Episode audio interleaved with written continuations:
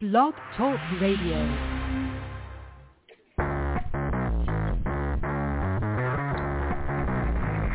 Hello and welcome to Action Radio. This is Greg Penglis coming to you from the historic district of downtown Milton on the banks of the beautiful Blackwater River. And now let's get into Action Radio. Yeah, and the countdown begins. Uh, I've decided to move the show to Rumble. Uh, talked to all my reporters. They're all in favor. At least they don't know anybody that's objected. Uh, I don't think it'd matter anyway. I'm going anyway. we're just going to go to Rumble. We're going to go visual. So enough of this audio stuff. Uh, it's time. We're in a visual world, and uh, the numbers are not where I want them to be in the audio portion of Action Radio. And so uh, we're making a big change here, and it's going to be fascinating. It's going to be fun. It's going to be wild. I can't tell you. I mean, I literally can't tell you uh, the comments that are going on. We have a we have an Action Radio group chat where we talk about everything that we don't talk about on the show, and uh, it's pretty funny. But anyway, it's been some interesting reaction to that. All right, let's get to uh, Bonnie. I'll see what she thinks of this and everything else. Uh, and Bonnie, you actually have two hours if you want because uh, Bianca canceled the second hour. So if you want to hang around, feel free. Let's get to the B word.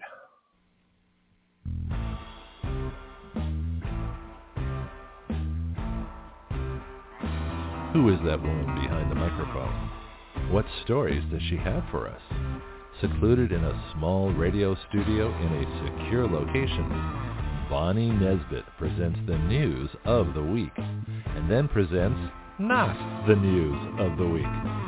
So join us now for The B Word with Bonnie Nesbit. Yeah, Marco's there in the Netherlands checking in with a big thumbs up. He thinks uh, Rumble's a good idea. So uh, there we go. So we've we've got we've got Netherlands approval. We've got international approval as well. Hey, Bonnie. Hey, hey. So what do you think? We're going to be visual. You're going to have to like change clothes and things every week. I know, I know. Actually, my my gut reaction when you first said that was like, "Oh no, I can't do this in my yoga pants anymore." But then I got to yes, thinking, I'm can. like, you know what? Screw that. No, actually, nope, I you, can, totally can't. Yeah. In fact, you can be doing yoga while you do the show for all I care. Uh, and this is this is I this is fascinating. This is because you know me. I mean, one of the prime the prime directive is like Star Trek. The prime directive is that nothing changes. You know, we don't change people. Right. Um, you know, I don't. You know, if we get famous, I don't go to a superstar PR. You know, approved guest. I don't do any of that crap. If you're on the show, you're on Mhm. the show. I don't care if Right. uh, you know where where we are in life. That's not the point of the show. It never has been. You know, you can't you can't uh, have a show dedicated to teaching regular people how to write legislation and have nothing but national known public figures, snooty, you know, aristocratic, arrogant, uh, you know, those folks. I don't want them. Yeah. You know, now they're going to want Right, they're going to want to be on the show. That's that's the funny part. They're going to want to be on the show. When we get really big, I mean really big. I'm talking millions of people because nobody does what we do in the Mhm. world today, and uh, they're not likely to either.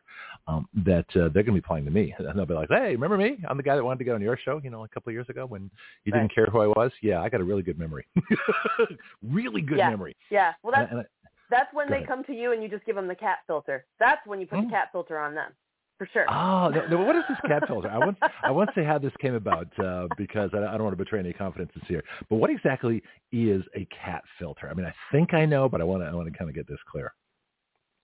I know it's essentially a filter that you just put over your face, and it turns your human face into. It, it literally looks like a cat, like a talking cat. The mouth moves as if you're talking because it somehow the computer has has it programmed to make it look like facial gestures within the cat face. But Oh, the lawyer who did this went viral on YouTube, and it's Really? hysterical because they're talking about serious things, and all you see is this talking talking And it's a cat mouth. face.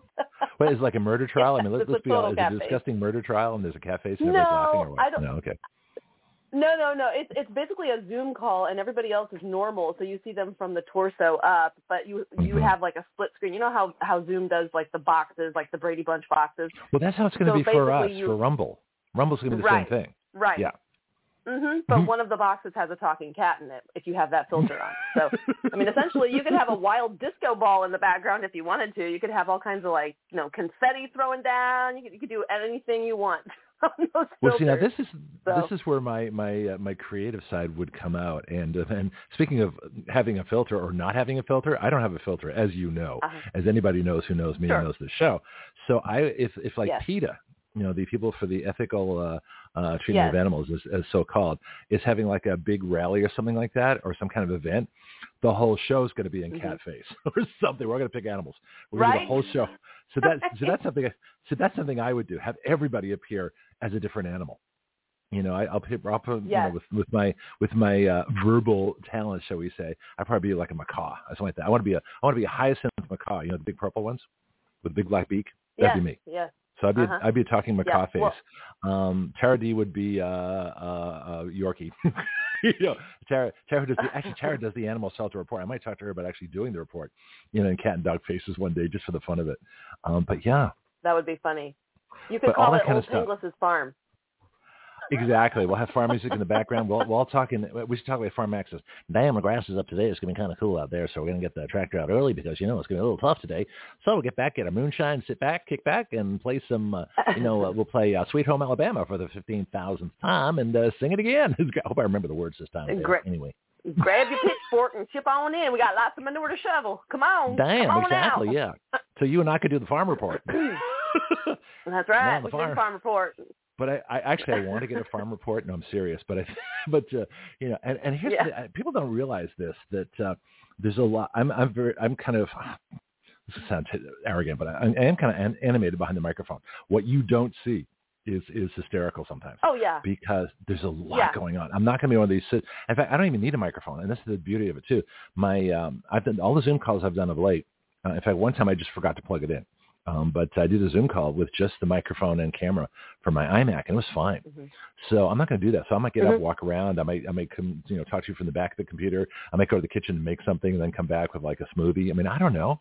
you know, and you, you got to understand this. I don't care. All right. I might have uh, Yeah. a friend of mine gave me a couple of stuffed animals just sitting on my guitar amplifier. I might have one on the desk one day. You don't know. Just I just have psych Yeah. You know, I have a stack of beer cans. Even though I don't drink beer, I'll find them. You know, just because, just because. you know, just to, and I'll just do things just to see who's watching. You know, it's a, it's gonna. I think it's gonna be a lot of fun. Uh, I mean, I love radio. I love the audio. I love the idea of of people listening and having this these voices go right into their brain. But the problem is, people we're in such a video world. People aren't listening. They're not tuning in Mhm. their cars. That's They're not sitting on their computer. Mhm. You know, even though we give show notes and we break it down, say, look, you don't have to listen to the whole show. You know, just uh, when I'm talking or whatever. Anyway, you know, but you know what I mean, right? It- it- Right. it's three hours. I can't listen to a three-hour show. Well, I don't listen to a three-hour show. Either. I do one. I don't listen to it. I don't have Mhm. three hours to listen to my own show. No, I just take you know bits and Right. pieces because I probably have a timeline. That's what you know. But uh, I what I'm curious about is how much is going to transfer over. Now, CJ, who does our wellness report, is going to walk me through it later on today. So I'm going to get the whole. Uh, I'm going to have a procedure to write down. I'm going to know how to do this. It's going to save us a ton of time, and we'll be able to go right to uh, Rumble uh, probably in December. The only thing I, I have from Blog Talk, and they haven't gotten back to me, which is a common theme with Blog Talk, um, is I got to find out how to preserve all five years worth of shows. That's critical. I don't know if I have Right. to download them to a hard drive or to have to download them individually, in which case I'll be busy for a couple of weeks. you just download my shows. I don't Mhm. know, you know, but uh, I'll talk Yeah. to them and see if their their computer geniuses can do that. I mean, they're my shows. I paid for them. I did them. So I mean, there's there's no reason not to. Exactly. I don't, but I don't think they keep them all after a certain time, and that's what I got to make sure that uh, you know that I'll keep my membership until I, I have all the shows. Uh, so that's a critical thing. Anyway, what, what do you think? Uh, recommendations, ideas, suggestions, comments. Rumble's gonna be fun. Yoga I think it pants. should I be want to see. you- I want to see you in yoga pants. I mean, this is gonna be great. You're gonna you'd be like totally hot. Yeah, go ahead. I'm not. I'm not going to be instructing everybody on how to do yoga. So, no. Typically, typically, I am definitely Oh, uh, do a show on your fresh out of the the mom role. So, no, No, yeah, do a show on my head. Okay, I can go into um, gosh, Yeah. crow pose. I'm going to crow pose where I'm like balancing my elbows on my knees in like 30 second stances. Yeah, That'd be great. That's- That'd be fascinating. because everybody wants to see me upside down. well, you do just because it's different. Yeah, And, it, and this is how, definitely Bon- would this is how Bonnie different. thinks best. So, in other words, you're in your right mind Yeah. when you're upside down. Yes, that's when she thinks best. The other thing with Bonnie is inverted, so we All invert Bonnie, and therefore, rushes to my head. well, don't you don't you think the blood rushes Yeah. to your head? Yeah. Okay. Yeah, yeah. Ma- matching her pink apparently yoga that's what I pants. Okay. That's right. well, hopefully it will be one of those um, resolutions because I know you've had lots of issues with Blog Talk Radio. So hopefully we will not have the same technical issues with Rumble that we have run into in the past with Blog Talk. So that should be a, a, a godsend of a sort. I don't think so because it, well, we're going to go with this uh, company called StreamYard. Uh, and that's what CJ uses, and I've, I've been on her show a couple of times. It's worked. It's worked fine. Um, so if there's any problems, I'm mm-hmm. sure there are other ones out there. But as far as I know, that's you know I, I have a good place to start from. You know that works, that mm-hmm. I know works, and even if there are better services, we can always switch later. But um, again, right. if it works, I, I tend to be of the if it ain't broke, don't fix it kind of thing and and I don't know if we mm-hmm. stayed with Blog Talk too long, um, but the good parts are that I have gotten, you know, I do have a worldwide map. You know, it, it, I am able to broadcast anywhere. Someone like uh, Marco in the Netherlands can just type onto live chat you know, and so uh, and right. we have a live Skype line coming into the show. Uh, it's going to be a little different in terms of uh, we don't have uh, the ability of everybody just well, there will be live chat, but if someone wants to actually you know call into the show or appear on the show, we're going to have to arrange pretty much everybody as guests. But I don't get a lot of spontaneous calls because most people are listening to the podcast. So. Sure. I think that's gonna that's gonna work out fine. Yeah, but everybody, you'll have a little box. Yeah. you know, if we have a bunch of some, we'll have a bunch of little boxes. You know, so uh, yeah. I don't know. It's gonna be fun yes, it, it should be fun. I'm anxious to see everybody. I mean, mm-hmm. we I've seen their profile pictures on our group chat and all of that, but it's going to be interesting just to finally see the faces. I know you get to see everybody in person when you do the the January event down in Florida, and then I mm-hmm. wish I could be there, but I know I'm not going to be able to. But aside from that, I don't know how many reporters are coming earlier than that on Rumble. We might only get no. half our reporters yeah, I don't know. I, we'll, we'll see. It, it, depends okay. how many can come there. It's that's why I'm making sure. In fact, uh, uh, Larry Downs Jr., who's doing our social media, I'm going to be doing a big video mm-hmm. with him this afternoon. Uh, hopefully to raise some money too. Um, but uh, we'll be talking about well, we'll either actually write a bill or we'll go through the motion, you know, the, pro- the whole process of how to write a bill. And he's got a ton of people that watch his videos around here. I mean, thousands and thousands yeah. of local people, which is great. So that's going to help out. Uh, well, so Larry's doing that. I got some. Well, yeah, go ahead. Mm-hmm. I was going to say, while you're talking to your social media guru and your specialist on Rumble, if you're at all thinking about animals, I kind of think you should go with an eagle. I mean, if you're going to be running something for freedom, you need to represent the country. So rather than a macaw, I think you should probably go for an eagle. I should Bald be talking eagle. eagle? Hmm. Well, yeah. Maybe, I, mean, should be a harpy based on my national uh, my symbol. yeah, I know, but everybody uses eagles. Everybody uses eagles. No, no. Rome used eagles. For talking mm. animal filters? No, I've never seen a talking eagle. I have to say that. Oh, well, do you do you make them or how do you how do you do this?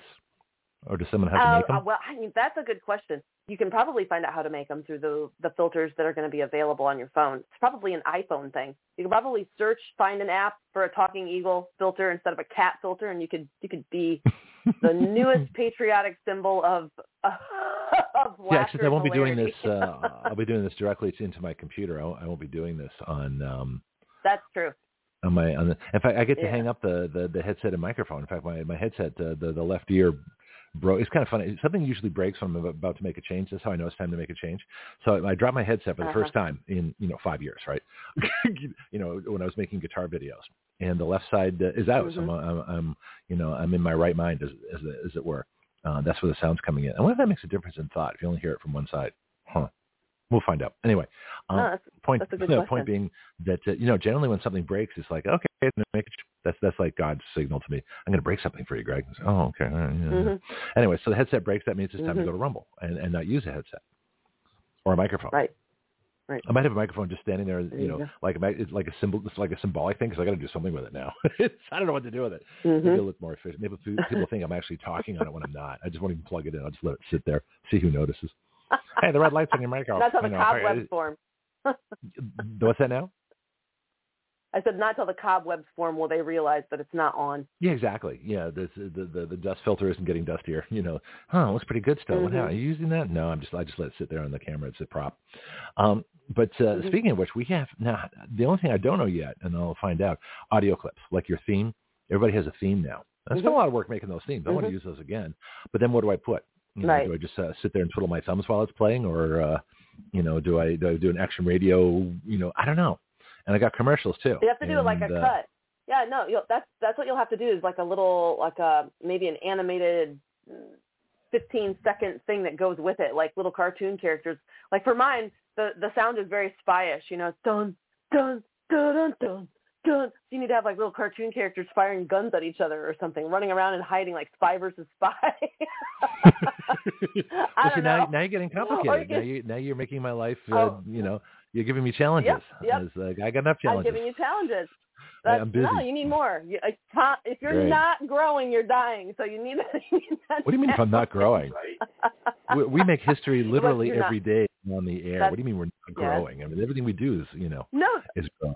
but you have to push yourself. You have to push yourself to learn on all things. I'm constantly learning new things within my field of work that I've been at in over 20 years. I'm learning new Oh, no. things I'm on the daily. I got 14 reporters Yeah. pushing me every Yeah. day. I understand. It's okay. hmm it's kind of funny. hmm Yeah, yeah, yeah. although, although I, apparently on our chat you're dedicated to make, my- making my life much more interesting, but we'll we'll let that go for off the air too. Uh, see, people don't realize Yeah. we're actually kind of a, a close family here at Action Radio, even though we're around the country. We've never seen each other. It's uh, there's this there's Mhm. a bond. There, there's definitely an Action Radio bond uh, in common purpose where we can do things you just you literally cannot do anywhere else. You can't say the things we say. You can't talk about things we talk about. You can't uh, get the legislation out there that we're doing. You can't have the ideas. You know, now let me. I know we have news issues, but there's something that absolutely staggered me, and this is from Monday's show uh, with Dorothy. Uh, Mhm. Dorothy Dana, who does our sex and sensuality report, and she, uh, I say that very calmly. this is really funny. She comes after Jonathan. So Jonathan does the legal report, which is mostly politics, and then Dorothy talks about sex. So I call it Sex and Politics Monday. Uh, that might be a great theme. Mhm. I might have, I have to make little banners, you know, for for the show. There you go. You know, I'll have, I'll have sex There and you go. politics Monday. People like, what are you guys doing? Well, we talk about sex and politics. Like, there's a difference? Yeah, okay, Mm-hmm. fine. Anyway, but what she said was exactly, and what she said was, and I didn't know this. Apparently, there was a NASA study, uh, 2016, 2018, somewhere back there. It's not that long ago. Uh, by a guy named Greg Land. I'm wondering if it's like uh, the Land camera, you know, Polaroid, uh, same kind of genius. But what they found is they were testing. Uh, they give uh, kids like an IQ, uh, you know, genius test, and they found that 98% of five-year-olds are at the genius level for creativity, imagination, uh, problem solving, things like that. So 98% of five-year-olds are the genius level. Guess how many are at the genius level by the time they've been through school? oh, I would guess probably like eight percent, if that. Yeah, it's about it's about two. Yeah, yeah. So Yeah. and we're all here at Action Radio, by the way. All of us who who kept our rebellion, you know, kept our brains and kept our creativity. this is why I keep telling people: think like a five-year-old. And, and I find it fascinating because five is the year that you start school generally, and so at five, your Mhm, conditioning begins, your your socialization, as they say, uh, begins, and your individuality ends. you become part of the factory uh, because schools. And I, I've Oh, yeah. done. Uh, if you want something interesting for your show, uh, I did a seven-part series. Actually, it's one article, but I, I broke it up into seven because it's 14,000 words long. A completely new model for education, and it's on my Substack, gregpenglis.substack.com. Um, there's a lot in there. It's, I've completely revolutionized the way we teach. And so, in Oh, essence, it- yeah, well, it was interesting uh, exercise in how to do it. And I took all the ancient uh, systems, you know, the from the, the Mhm. Greek, the Roman, uh, the Egyptian, the, the, the Middle Eastern, uh, the Catholic, um, you know, and then I went up to the one-room schoolhouse, and then I went to the factory model that came about from Prussia in the 1800s, designed to make people obedient servants and able to work in factories doing mindless assembly line jobs. That's what school does. It takes away all your creativity, all your imagination, and makes you subordinate. Mhm. You subordinate all your humanity so that you can sit on an assembly line and do a boring job. That is the purpose of modern Mhm. public education, uh, exactly the same as it was back in 1850 at the start of the Industrial Revolution. Well, things have changed a little bit. Mhm. You know, it's nice to be a little bit more creative, but we're creating idiots. And the problem now is with, Uh-huh. with technology and things like that, I think kids are, are, are losing their genius level even sooner. Because when you don't have any restrictions and you don't know what you can't do or what you don't know what you can't think, you know, because you, you don't have any Mm-hmm. exposure except from your folks and friends and, you know, and things like that. But uh, school hasn't really started yet. Then you're still open. And so people come to me, what, what am I going to do? You know, what am I going to do with my life? What is it? I said, what did you want to do when you were five years old? I said, that's what you should do. Oh, well, Mm. uh, you know, because that's before your conditioning. So it's your original self. So I divide everybody into our original selves and our conditioned selves. Uh-huh. So your conditioned self is what Well, I happens can after tell you turn five. as for my kids, you know, we homeschool my two kids, so I've got six and eight. But if I go Mhm. back to when they were five, that means that my daughter is like steadfastly, she has not changed her mind. She wants to be a deep sea diver who tags turtles. That's what she's said for the last year, and she will not change her mind. She wants to tag turtles. Why would you want to change your mind? My eight-year-old, uh, uh, no, I don't. I'm just saying it's it's an interesting career for her to pick. And my eight-year-old, was very who for the last couple of years it's Yeah. very specific. That's that's what makes it so interesting to me. Is like it is the most specific thing I've ever heard a five year old say. Is that that's what they want to do. And she's even said by the time she's, I think she specifically said it like 28 years old. When I'm 28 years old, mom, I'm gonna go deep sea diving and tag turtles. And I'm like, okay, well you do you, boo boo. And my son, for the past couple of years, has not changed his mind as well, but he's divided. He's very much divided. He either wants to be a private detective or he wants to be a gemologist. He's very much into gems, digging gem, pyrite, gold, and Well, you know, he diamonds could do and anything else that he can find. He, could do do both. both. if He could be a he private goes after- investigator no, of think about it. false gems. no, no, jewel thieves. He could go after jewel thieves. mhm. Yeah, he could. He definitely Yeah. could. Yeah. So I'm not challenging either one of them. I'm all for, you know, encouraging them. So, you know, as for my daughter, it's like we're all about informing her about the the sea life world, you know, anything that's a sea creature. I've never met a girl like my daughter when it comes to this world. I love her with all my heart because she reminds me so much of me. She is absolutely fearless. And she Mhm. won't take crap from anybody, but she at the same time has a love of animals, unlike typical girls who like dolls and cutesy little things. This girl, she likes bugs. She basically has always been drawn to jellyfish and octopus and, and any other ugly sea creature that you would typically think of. She's drawn to them like a magnet. And her How old is room she? is a plethora of every sea creature stuff. She's six right now. Yeah. You want to put her on the show She sometime? loves I'd love to unicorns. to her. Oh, I yeah, I definitely could. I definitely Up to could. you. She's Think she's about got, it because you know. yeah. My son would be the more um the more apt to talk. He is he's definitely got an opinion and he is literally a 30-year-old in an 8-year-old body. He said to me just a couple of weeks ago in fact when we were having our, you know, bedtime discussion. He looked me dead in the eye and he goes, "Mom, I decided that I'm not going to get married until I'm 30 because I need time to figure out who I am as an adult." Jaw hit the floor. How old is he? Eight. He's Yeah, smart kid. Yeah. Yeah, yeah. I Yeah, I think, uh, I said you are wiser than a lot of adults, little boy. Like you Oh, have no, idea how smart you are. I was far smarter as a child. By the time I got to be an adult, and I was so conditioned, you know, from a from a narcissistic, abusive family to several different school systems, several different countries. I was I was a wreck. I was an emotional wreck. I was, as intellectually, I was very intelligent, but I was an emotional wreck. Uh, and eventually, you know, and what I wanted to do at five years old was be an airline pilot. And I never wavered from that. And it, it had it took like seven times, seven different times it was taken away from me by by parents, by uh, marriage, by uh, the airlines all going broke, by my eyesight declining, you know, so the, the end of my military career, you know, things I had some control over, but for the most part, things I didn't. And it, and it Mhm. took from five to four. I spent 40 years trying to get this career, and eventually it caused a, a massive depression when I realized it just wasn't going to work. And I was going to have to come back Mm. again in, in a different life and do it over. Uh, this is why I keep talking about jets. And there's a there's a reason for this. That this is a destiny. This is something uh, that uh, my life's not complete until I fly jets really fast upside down, yank the hell out of them, you know, do Mhm. big loops and rolls in the sky. That's what I've always wanted to do. Mhm. That's what that's what I always planned on Yep. doing. That's what I want to do for a career. Mhm. And uh, you know, I haven't Mhm. flown an airplane in 30 years, but it doesn't matter because when I hop in, it'll be like yesterday. You know, I've always felt Right. at home in the air, and so I'm being basically denied, you know, my ability to go home because my my home is the air. That's that's where I'm home. Uh, and so this, you know, besides being, you know, my, uh, you know, this is Plan B. Uh, is radio. I always wanted to do this too. So I've wanted to do radio since high school. I was one of those nerds that actually listened Mhm. to talk radio. Twelve years old. That's Mhm. unusual. you Mhm. know, and I was and I was That arguing is with the unusual. yeah, and I was winning. Well, they weren't, you know, but I mean, in my own Wow. mind, I was like, ah, here's what you forgot to ask, you know, dipstick. Yeah. I didn't swear at five, twelve. But that was, but yeah. So kids, kids have a real knowledge, and I think that uh, one of the biggest things, most important things, all of us can do, is go back and think like a five-year-old, and it proved it from this NASA study. Now, I sent you the article, but I found like six more, um, and I'm going to spend Okay. probably Tuesday. I want to get Brianna on that because she's a teenager, and so she's kind of like our link, you know, to younger folks, uh, slightly older folks, and so we, we have all ages. I want to get Tina on the show too again during uh, standard time. She's in Arizona, uh, and Tina's like mid seventies, and so I want to get them both on the show at the same time, actually, which would be a kick. Um, but that's you know that's kind of the thing to, uh, but the, the different generations and how the kids are thinking. So you take someone. Have you heard Brianna? Ever on the show? I have. Any of your reports? Yeah, Mhm. I mean she's brilliant. Uh, You know, if, if all the if all the teenagers were like her, I wouldn't worry about anything. They're not. Right. Right. No, they're not. They're not at all. She's she's very strong. Um, she's a good example of a leader. She's everything that Greta Thunberg should have been. to be quite quite blatant, right? That's that's funny you should say that because if you want someone representing you know teenagers, uh, Greta Thunberg is probably the worst person to pick. Spoiled little Mhm. brat. hmm How dare you? Right. Well, how dare you? Well, shit. Yeah. Go away. Exactly. Sorry, that's exactly. But anyway. Oh, I know. Only for effect. Yeah. Um, but uh, spoiled little brat. But someone like uh, speak far better, far more intelligently, hmm and could easily do a UN speech easily.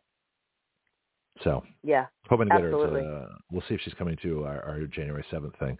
Everybody's kind of making fun of it. Oh, should have been January sixth, Greg. Yeah, it's kind of ironic it's January seventh because that's when my Facebook, uh, my latest Facebook restriction ends, just in time.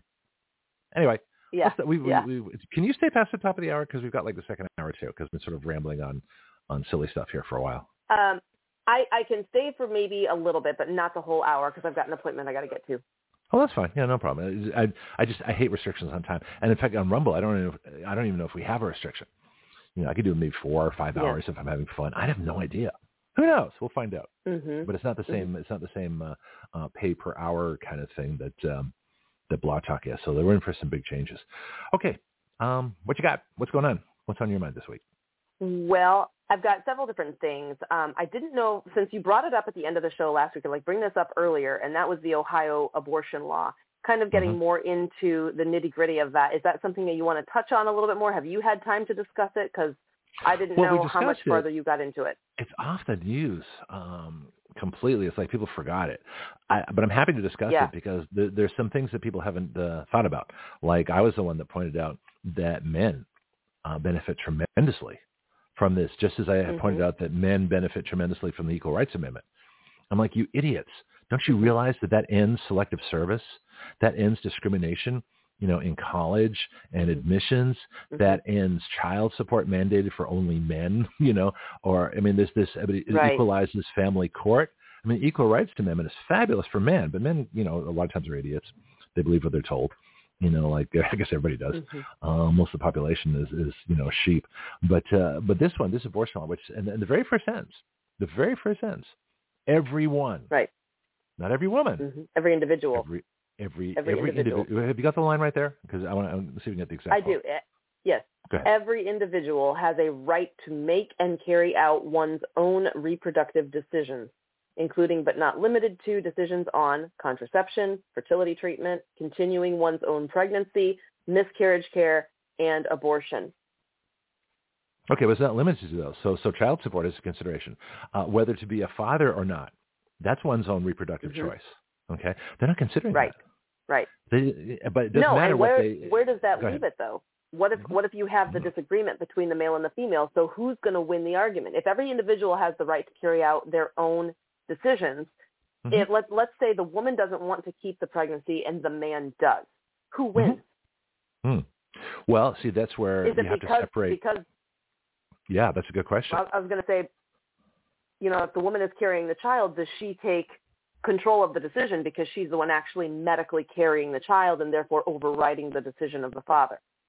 Well, we know we have a bill, uh, our abortion bill, which splits uh, abortion into two events under law. The first one is terminating the pregnancy, and the second one is saving the baby.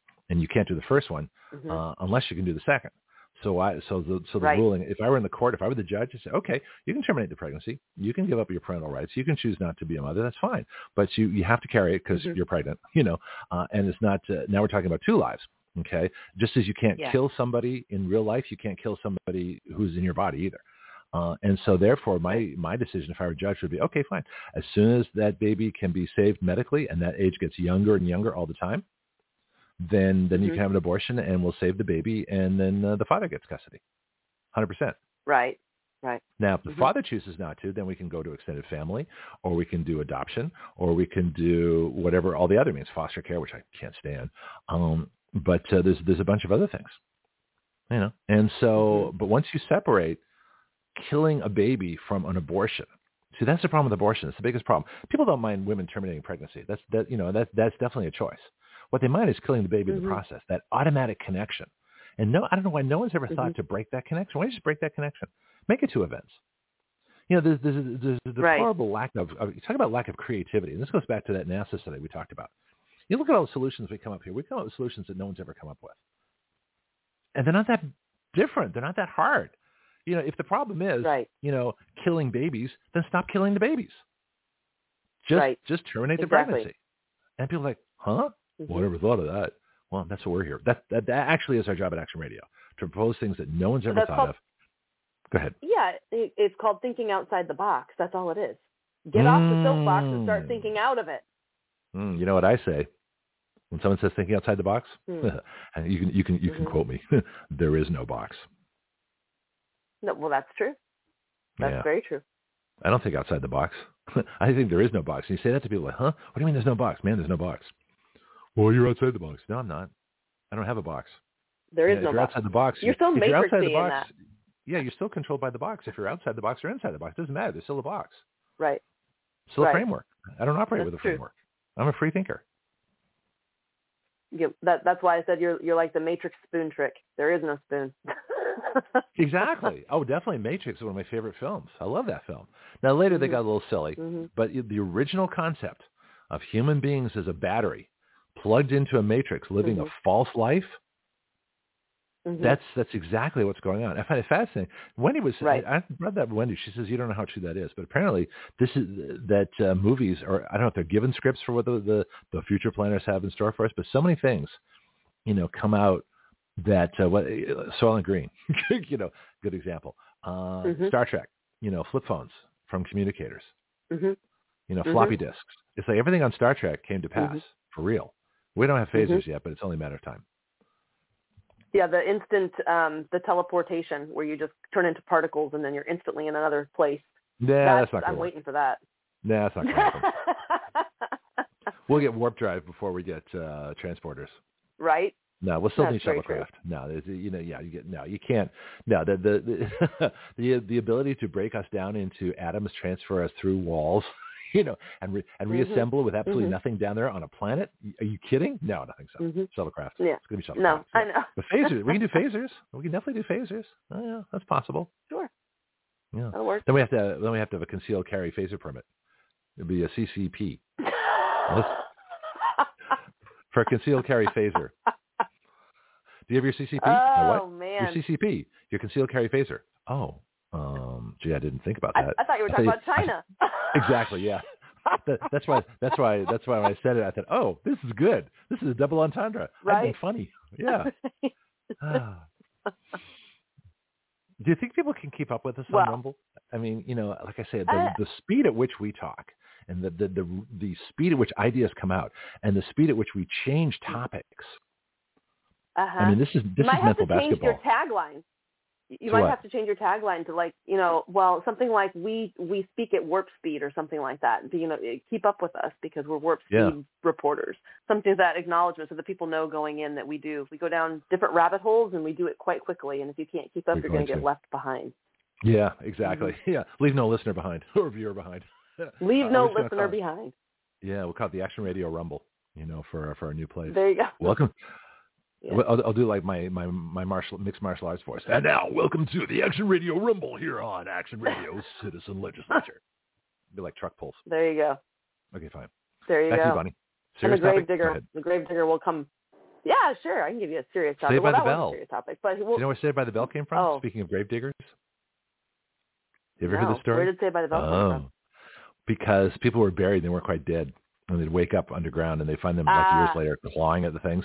So what they used to do is they bury people with a little true. bell, and if you Yes, uh, I if you pull the of that. string, yeah, and uh, so if you pull the string, it means you're still alive. It's like, I'm not dead yet. Yes, you are. No, I'm not. No, I'm dead feeling yet. better. Nope, you're dead. Bring out Merely your a dead. flesh wound. Merely a flesh wound. That's a different movie.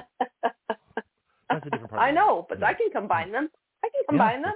That's true. You can't. We're, hey, this is the ultimate free speech zone. There is no box, Greg. Thank you, Bonnie. Corrected by the reporter. Okay, fine. oh, Ho- host that's stands right. corrected. Yeah. That's good. Yeah, I'm impressed.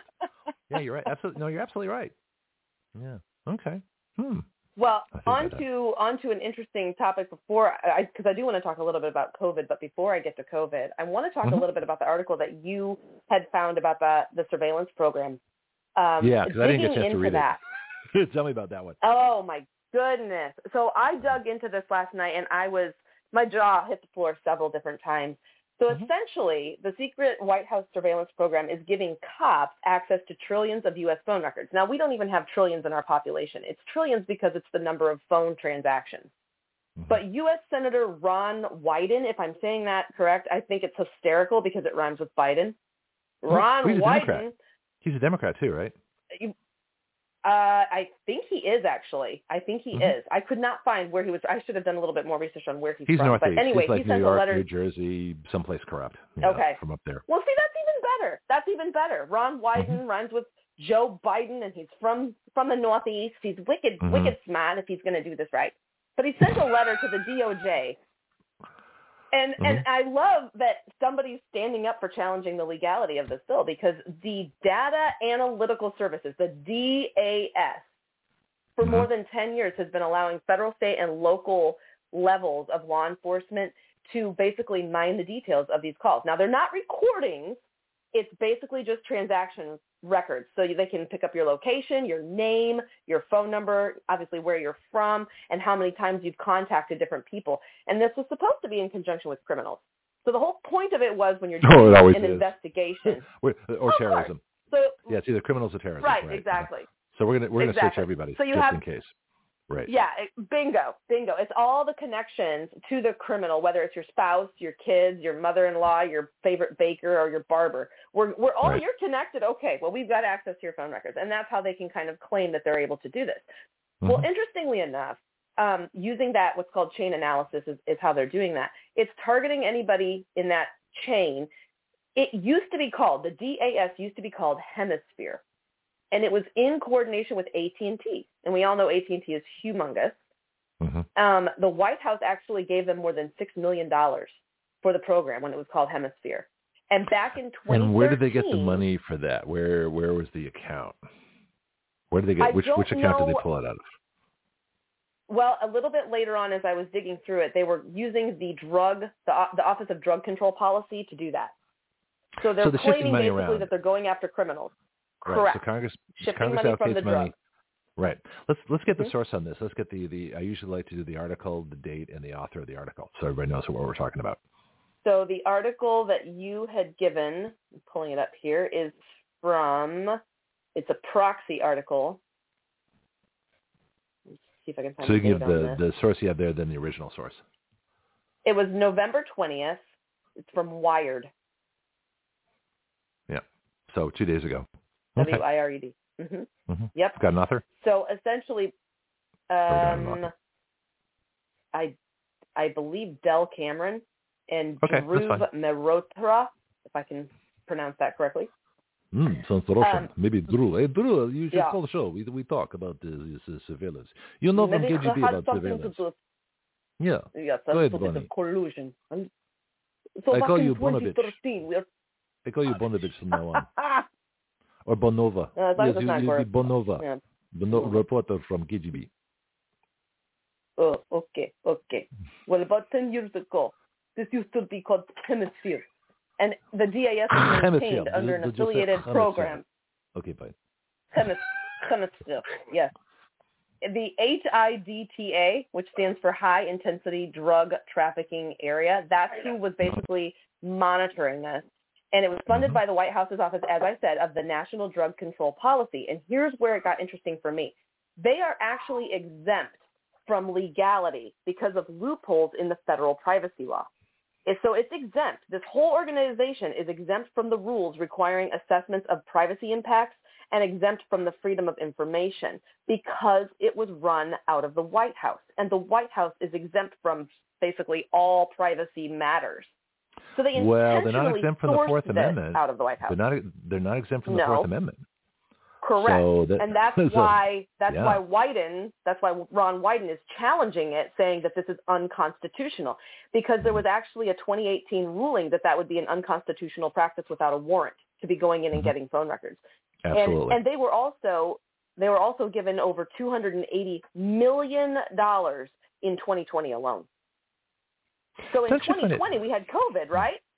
oh yeah. There Isn't it interesting Yeah. that they were given 280 million dollars the same year COVID was put into place? Well, they, the government borrowed seven trillion dollars. So we, you know, I'd love to know where it all Mhm. went because it wasn't needed. It was completely Right. unnecessary because we had hydroxychloroquine and ivermectin. So every dollar that was borrowed Mhm. for COVID was was was not needed. So, but it still went somewhere. So this is one of those places that it went. Correct. So COVID was the excuse, you know, all the mandates and everything else they did. But yeah, that's a good thing to find out.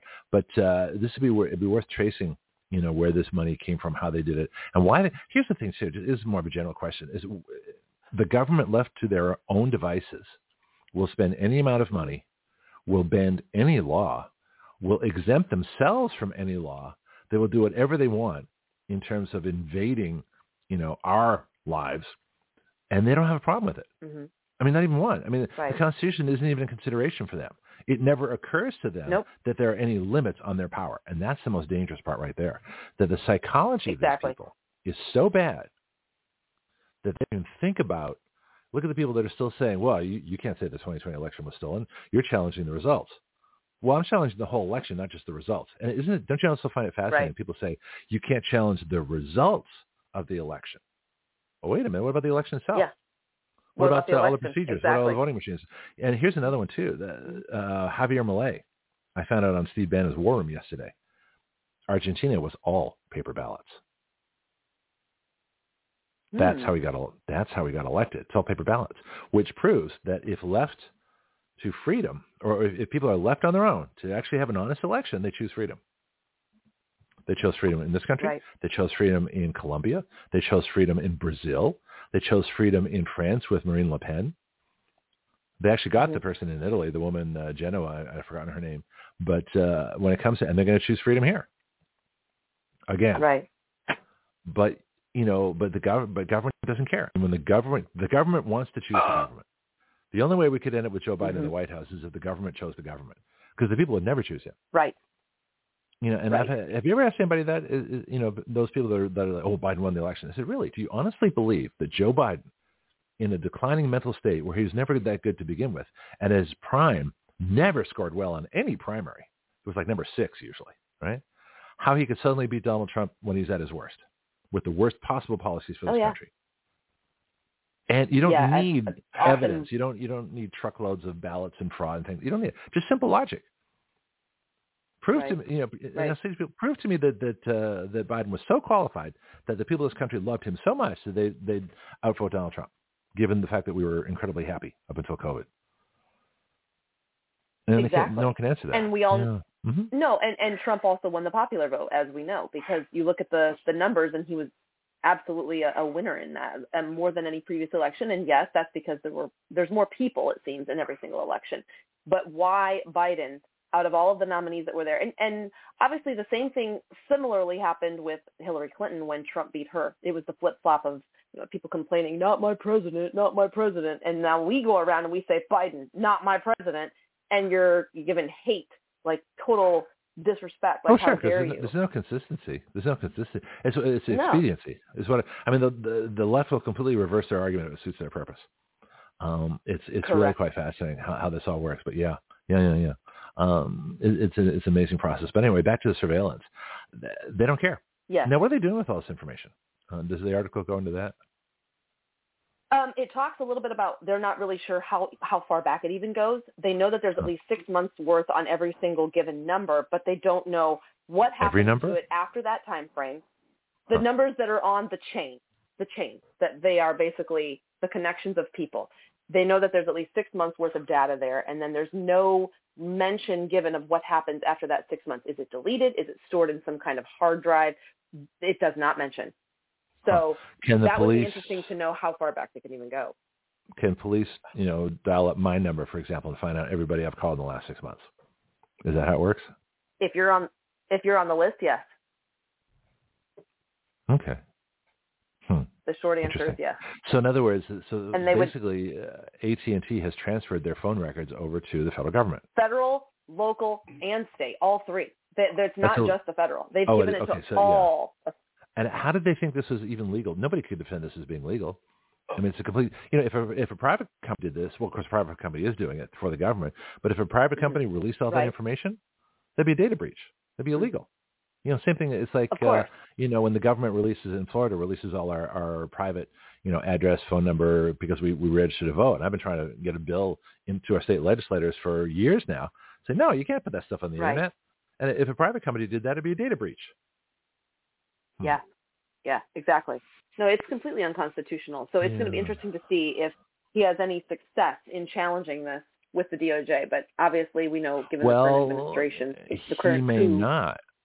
He may not because a lot of those folks who were, where I think the police used that would have been J6 people.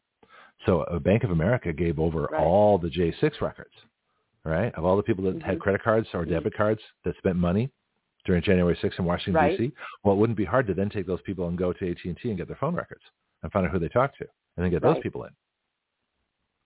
See, that's the problem. and it's, so it's not just one con- problem. It's in it's- it's the- conjunction, yeah, go ahead.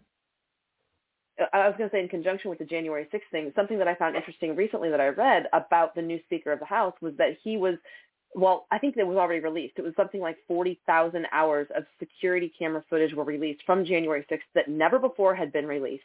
And in the process, he came out publicly and made a statement saying anybody who was involved in the January 6th would be like blocked as far as the video footage goes. They were going to not show faces because he was not about implicating anyone. And that goes both ways as well. That goes for the ones that were there innocently, not doing any harm, and the Antifa implants that were there. Nobody else is supposed to be implicated in this. It's just supposed to be released footage for the public to get all the more details on January 6th. Yeah, they shouldn't have blocked people out of it. No, because you know it's a public place. It was public surveillance. Everybody knows they were being uh, there was surveillance. So no, you, there's no expectation of privacy uh, when you walk into the Capitol. Right. So no, that wouldn't that wouldn't go. But the problem is so that they can use that to get off Antifa people and all the operatives, uh, Black Lives Matter and everybody else, and all Right. the mercenaries that were there. But Exactly. Laura Loomer, Mhm. uh, not Laura Loomer, uh, who is it? Laura Logan uh, on Twitter has some stuff. Go to Citizen Free Press. The top stories on Laura Logan's interviews. He's, she's got Jim Hoft and all this other stuff. So all the surveillance is coming out. You know, you got the guy wearing the MAGA hat and the mask who has a, flashes a badge as he walks into the Capitol. You got the guy that was arrested with the zip ties. They take out the zip ties, then he fist bumps the cops. He's like, "Hey, yeah, thanks guys, appreciate it." You know, and then he walks off. Right. Uh, I, mean, I mean, it's just horrendous things. You got Ray Epps everywhere. Ray Epps is like Waldo. Mhm. you know, where's where's Ray? you know, well, Ray's at the barricade. Mhm. Ray's at the next barricade. You know, Ray's saying everybody has to go into the Capitol. Ray's pushing people through the door. you know, there's Ray. Right, Ray right. Epps is there again. Yep. The, the the the ubiquitous, ever present. You know, man, man, you know, in front of the scenes, the the the tall guy, you know, who had nothing to do with it, Mr. Ray Epps. And he's everywhere. He's like, you know, Mhm. universal man. Mhm. Yeah, he's everywhere. Yeah, Universal. fascinating. He's Patriot Man. Yep, yep. He's a real American. We Oh, got Ray my. Epps. We got Ray Epps on our side. You can you can do anything you want. You know, you take John Wayne and uh, Ray Epps. They're, they're out there. They're defending America. Damn it. Shit. There you go. That's right. Yeah. Yeah, exactly. Hmm. Well, on on to the COVID topic that I wanted to kind of touch base on. There was an article actually a couple of weeks back that I found very interesting that absolutely nobody is talking about. So here's a little bit of not in the news. Oh, I love stories like that.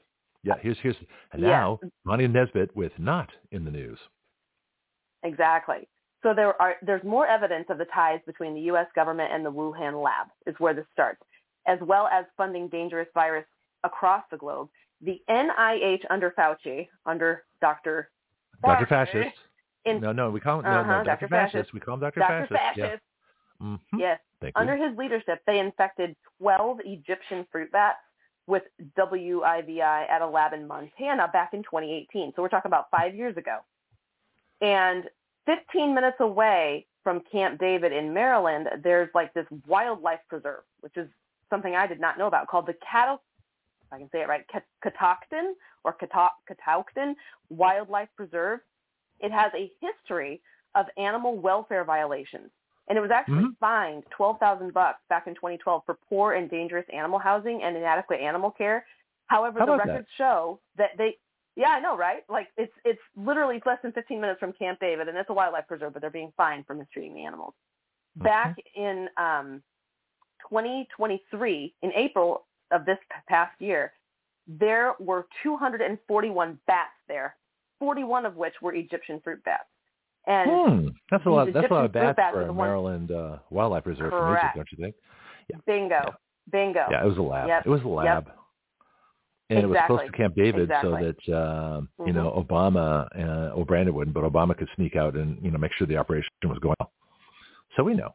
Right, Yeah, but right. uh, so he was on his actually, little trip to Martha's Vineyard, getting ready Mhm. to have you know a fun time swimming, and later on kill his chef, and then you know go down to the wildlife preserve and infect some bats, and just have a great. It's a great day in the Obama household. We're just you know getting stuff done for the Americans. So speaking of the chef, in fact, we had uh, uh, Jessica Rivera looking into that story. She first uh, covered it, and we actually did cover the story of the, the Mhm. fruit bat lab uh, a while back. So that's it was in the news here. I, I don't know if anybody else had.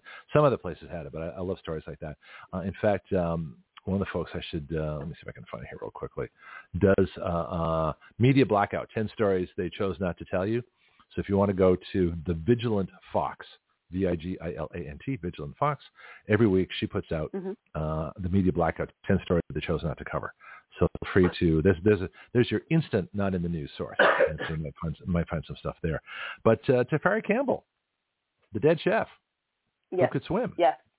who was in eight feet of Mhm. water, who probably could have walked out, you know, with a little bit of bounce here and there for Right. air, you know, who had a perfectly good flotation device right beside him, who had a friend in the water with him, an undisclosed woman, drowns? hmm Oh, give me a break. hmm sure he did. What drugs was he on?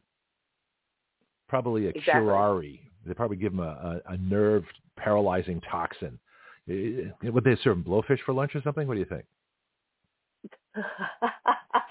well, they obviously served him something to suicide him because you know that's just Mhm. a common trend. So Yeah. I could have been Suicide's not a blowfish. verb. Who knows? Or, or Yeah. or maybe they just gave him uh, some bad sushi. I don't know. Whatever it was. Maybe they fed him pangolin COVID or, or fruit bat. There you well, actually, go. he's the chef. That's he's what the chef. He would have made it. He, he, he would have made it. So they probably snuck in some, uh, you know, some some uh, what what that stuff they they dip the the the, the spears in uh, pygmies in Africa, nerve toxin, or, or some of the other nasty things out there. Snake venom. We're going to talk about that Oh. with Bryan Ardis at ten Snake o'clock. venom. Yeah, there you go. Snake venom. That's what it is. Okay, yeah. So you know the Clinton chef also died, drowning. No. Mm. Uh uh Was it Jessica drowning? reported that. Uh, oh yeah, oh yeah, yeah. So being a being a White House chef to a Democrat president is not a good idea. Now Bianchi thinks that she was, he he was stupid Michelle, but uh, Josie thinks that Yes, Michelle's a dude. Yes. So it gets very complicated. Right. Obamas are complex. Yeah. Yeah, I've heard both. I've heard both. So who knows? Who knows? But there is an interesting thing that I think that you probably have already thought of, and that is when it comes to COVID itself. Mhm. Um, I was kind of talking about this with my brother the other day, and he's like, "What if COVID was designed purposefully to infect intentionally all the drug users slash abusers slash elderly people?" Now, I already thought it was designed to take care of a specific population of people who would not comply first and foremost, but I never really gave the thought of a drug abuser much credence. But then I no, started the thinking more and more, well, if you uh, they want Mhm. drug abusers. I mean, drug abusers take drugs. They're more people who abuse drugs. Uh, legal Right. drug abusers are, are are what keep big pharma going. That's what I said. I was like, what? Why would you do that? What is the end game in all of this? As we were Mhm. fleshing this out, I'm like, if you kill all of the drug users and abusers, you're literally killing your clientele by doing Mhm. this. But no, think about this. If they Okay. did that and then made the vaccine to pick off any stragglers that never caught COVID, then they could push the government program under a socialist communist type of government having full control of how to give drugs to people. So you start a whole new population. Yeah, they could do that wipe anyway. the slate clean. Well, they Yeah. could. They could, but still you could wipe the slate clean, start over, and basically put government in charge and claim that you're solving things like the opioid epidemic, epidemic in the process and have the Yeah, big government, government, government takes charge anyway. I mean, you've got, you've got a you got a fascist coalition of uh, big government uh, health Nazis under Dr. Fascist. You've got big tech, Mhm. you know, people who are heavily invested in big pharma, which is heavily invested in. Now, I think I think the the, the vaccine has always been first of all, it's never a vaccine. The COVID shot has always been a marketing Right. device because the COVID shot gives you COVID, Right. right? Just as the flu shot gives you flu. Right. Okay, so these are self-perpetuating marketing devices. So if you want to make money, you, you don't want to kill people. You want to keep as many people alive as possible. But what you want to do is terrorize them. You want to scare the hell out of them. Very true. And so what you do Mhm. is you, you, you kill a certain amount of people in the hospitals on the remdesivir ventilator death march, as we used to call it. Bryan Ardis was one of the Mhm. first to uh, um, tell us about that. He'll be on in an hour. Um, but yeah, you know, and so I have I've always believed this is a marketing device because I, knew- I knew it was never needed because we had early treatments. I mean, I knew that back in February of 2020 when we first announced that, uh, you know, in fact, we had, well, uh, you know the sequence, right? Bill Gertz was on the show. Dr. Peter Pry introduced uh, Yeah. me to him. So Bill Gertz is on. I still got that Mhm. show. This is why I want to preserve all our shows, right? So February 25th, Bill Gertz is on, tells us about the Wuhan lab. He just released it like uh, a few days Mhm. previously on uh, in the Washington Times. So we were one of the first people to actually cover that. Well, since I'd already covered it, I didn't want to cover it three years later. That made no sense. So we covered Wuhan. Two days later, I wrote a bill for Congress saying they can only spend half their money on uh, uh, the so-called vaccines, and the other half has to be spent on early treatments. If that were the case, COVID would have been done away with in about 10 weeks, which is the normal course of a virus. Uh, you ever see my show? Ever you know ever look at the slides that I put on my show? Ever see that CDC panel that shows that uh, COVID was over basically July by 2020? Yes, yes, I have. Mm-hmm. You can't find that chart anywhere else. I have it on my computer because I, I screenshot it. But that chart is not available anymore. Why? Because it shows that COVID ended July of 2020. Well, if COVID ended July of 2020, why would you need to bring out a vaccine for COVID in, in December of 2020? That's stupid. Exactly. Right? Exactly. Because you don't need it. It's mm-hmm. already done. It's already obsolete. Nope. So Trump, all he had to do was see that chart. He would have realized. Mm-hmm. The, the, what were you going to say? I'm sorry. Go ahead. No, I'm agreeing with you 100%. I was just going to put like an analogy out there. It's it's basically like having a sign up saying that, you know, you're ready to have a garage sale, but you had it a month ago. Like it's already over. You you done missed yeah, the boat. Exactly. Yeah, garage sale coming in December. You know, Yep. because we don't have it. Yep. Except we sold everything in July. Yep. Yep. It'll be empty content. No no more used records and books. We're all out. Yeah, but you still have to worry. buy something. we got still have signs to buy. up. You still have to go to it, right? It's, mand- it's to mandatory that you go to it. Yep. Yeah. It's mandatory to attend, even though we have nothing to offer. Uh-huh. And you have to pay us for it too. So it's mandatory. You have to That's pay for it. Otherwise, you lose your job and your house, yeah, and your business. hmm But uh, all the goods were sold Right. in July. Sorry. Yep. It's Talk very about money. white it's very, sale. yeah. Oh, have you heard the January white sale? Have you ever played through that one? yes, I have. Okay. That's All why I brought it up. I'll save it for another time. Yeah. So we'll. So in January we'll start that. Well, we should probably do Christmas greetings. Um, we'll, we'll, uh, uh, let's, let's have a little fun. Have you heard our Christmas greetings? No, I haven't. Uh, okay, let's play that real quickly here. Uh, here we go.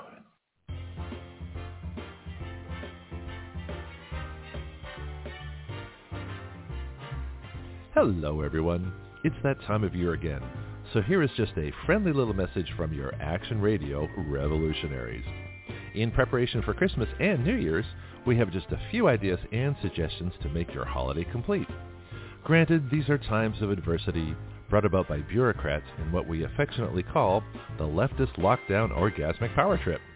But don't let a completely illegal, martial law style abdication and removal of your constitutional rights get in the way of a decent glass of eggnog with friends. After all, six-foot social distancing is a completely false concept for a virus that can linger in the air for hours in aerosol form, can be sneezed well over 200 feet, can travel through an entire 10-story building's central air system in a couple of minutes, and goes through a mask like a mosquito through a chain link fence. So, no matter what you do, everyone is getting exposed sometime. Leaving the healthy people alone accomplishes this in about 10 weeks. So, this should have been done the end of May. Speaking of masks, besides being a violation of your Fourth Amendment rights against seizure of your person, in this case, your face, without due process, the state can't make you wear a mask. So, go home if you're sick, but if not, go free face, as all real Americans are doing, and enjoy the Christmas season. Apparently, there is a deplorable lack of New Year's resolutions this year. Well, I have one. Hmm. To resist. Yeah, that's right. I'm going to restore and rejuvenate that inner rugged individual the left has tried so hard to put behind a mask and lockdown, and I'm going to resist. So, you find a creative way to resist, there's your revolution resolution. Remember, folks, those Twilight Zone episodes where people wore masks, they were supposed to make you think, hmm, not make you copy them. Family values should be emphasized this Christmas with the traditions that bind us together. Sit as close as you can at dinner. Remember those wet kisses from Grandma when you were a kid? Engage in spirited debates. Don't forget to use serving dishes where everyone sticks their own personal fork and spoon in, all in the interest of sharing. Remind everyone that closing churches violates the First Amendment. Closing businesses without criminal convictions violates our Fifth Amendment right to life, liberty, and property, and closing schools denies our kids their right to an education. So, you may want to point that out to your governors and mayors this festive season so they understand their transgressions and can repent. I would have suggested you go to New York this year, but quite frankly, they don't have the balls to celebrate New Year's. no, really, the ball isn't dropping. Maybe we should rename Times Square Tiananmen Square West. Remember that there are many great gifts you can share this Christmas, particularly AR-15s and AK-47s. Those tend to warm the heart. As we say at Action Radio, world peace through strength. Just remember that everything the government tells you is wrong. So if you want to avoid COVID, don't take the vaccine. Go to the beach instead. Get that sunshine and vitamin D. Stay away from home. Engage in commerce and business. Travel as much as you can. Work out at crowded gyms. Drive extensively, preferably with the windows open. Patronize businesses that are in open rebellion. And resist, resist, resist the doctor dictatorship. In closing, let me just say Merry Christmas, Happy New Year, and Happy Hanukkah. Muslims, you don't have a holiday at this time, so just go eat Chinese food on Christmas Eve and meet some really nice Jewish folks. Hey, hmm, they might be your neighbors. This is Greg Penglis for Action Radio. oh well, I have my moments. So those are my Christmas greetings. Oh, that was funny. from either November or December of 2020. This is right in the first year of all this nonsense, and we Oh, pretty much had it all. Yeah. We had it all called. We knew. We knew. That's like my my Joe Biden's Mhm. dark winter, where I predicted all the things that would happen if the election were stolen, and they all came true. hmm yeah, it's pretty scary. Yes. So Anyway, prophetic. top of the hour. Yes. I don't want to keep you for uh, too long, but uh, I know you have more stories we didn't cover because we were bantering about Rumble and everything else. Right. Well, I, I think that we touched a little bit about the helicopter story last week. I was trying to remember how much we got on that about the refueling mishap. Um, Well, I yeah, can't not really find, a lot. obviously- I want to. I want to know more about it because Yeah. helicopters don't generally do that. Right. And and I know that they can easily land and refuel on the ground. So Mhm. The refueling exercise in the air seemed like originally I thought that's very very odd and I know you thought the same thing like why are they even practicing doing that? Because they Mhm. can just hover and they can descend slowly no matter what. And I know they were over the Mediterranean uh, body of water and you made the point that but they can still land in water without everyone dying. They could easily, you know, hover, land, everybody escapes the helicopter should something go wrong.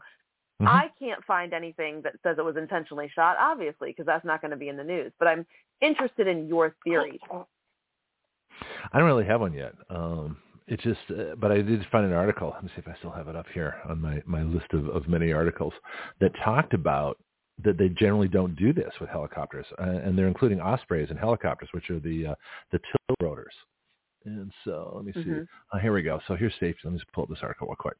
Uh, and this one is in aviation. Good website, right? How safe? How is it Mhm. uh, safe for helicopters and ospreys to refuel in midair? And this is from uh, 10 Right. months ago. So it's a, I don't have an author's name, but it says, how do military helicopters like the Black Hawk and the CH-53, as well as the V-22 Osprey, perform mid-air refueling without their rotor blades periodically and accidentally uh, contacting the drogue or fuel hose? In other words, the, the rotors can cut the fuel line. okay, that's what you worry about with these Right. things, right? Right. And so it says, Mhm. uh, I imagine that the rotor blades did make contact with the fuel hose. Either the fuel would be released uh, and be sparked and ignite. Oh yeah, you put a bunch of uh, fuel over over a hot turbine uh, engine going at uh, full bore. Yeah, yeah, you're gonna have a fire, Uh, massive. uh-huh. You have a, like a bomb Right. explosion, or ingested by the helicopter turbines, or the rotor would break, or all the above. When a helicopter is refueling, its rotor Right. is nearly above the fuel hose.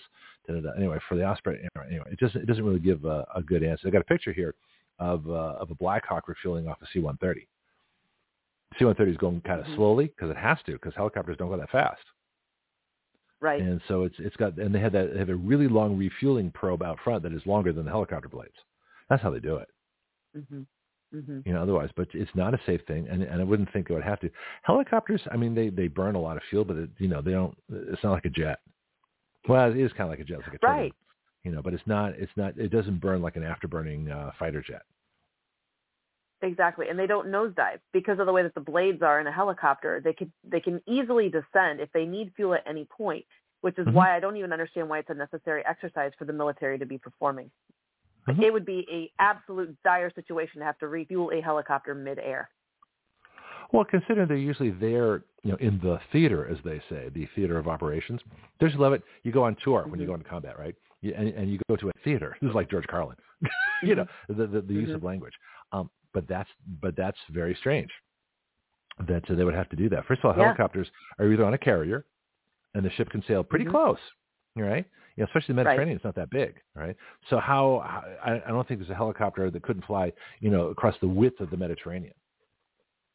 I don't know how many miles it is, but it's not that far. You know, several hundred Right. miles, whatever. But the Mediterranean is small. Mhm. Uh, the other thing is they all Mhm. the army doesn't refuel their helicopters. They they operate. You know, I think we did the entire Vietnam War with helicopters. I don't remember any of them ever refueling Right. because they'd have to go that far. Yeah. Well, Helicopters are made to about it. go. Yeah, they're made to go right up into the the battle, right up into the action. yep. They fly in, Yep. they fly out. Why would you need to refuel them? So this is very strange to me. Unless you had helicopters coming from a very far away base. Now bombers refuel because they they'll take off in you know Indiana and fly to uh, I don't know wherever they're flying Afghanistan. So a lot of them fly Uh-huh. ridiculously long missions. They have to refuel. Jet fighters have to refuel because they only have like about an hour and a half, two hours worth of fuel tops. So Right. they're always refueling. But they can go off carriers or land bases too. If you look at the Gulf War, they were either off carriers, but for the most part, those planes were off land bases. And have to refuel Right. Because they're they're you know 45 minutes they're back. you know they they take off, put it in the afterburner, fly over their target, bomb it, come back, and uh, they're done. Then they're at breakfast. You know, Mhm. Mhm. huh? Interesting. So the question Yeah, is just- why all all five of them died in this process. Like, what was the what was the mishap that actually happened there? And I certainly can't find any details of the last minutes of this helicopter. What Mm-hmm. occurred that caused all five of them to die? Was it just because it blew up from the fuel tank being over the turbine, and there was just no time for anybody to escape? well, I, I mean, did it, it crash? kind of blows my mind. Did it crash? I Um, mean, where did it crash? In water or on land? in water. So it crashed in the water. Well, that means you know if it if it uh, if they did an auto rotation, did the engine quit?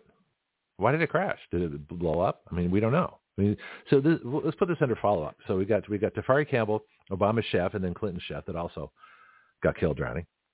Um, Mhm. we've got uh, now. Here's another question too. Remember the F thirty five that crashed in Tennessee? Well, where's the follow up? Or not, I'm not, not saying you, but I mean, where's the follow up? Did they ever find it? Right. Where is it now? What was the cause of the crash? Why did the pilot Don't know. uh, eject and the plane flew on for another 65 some odd miles?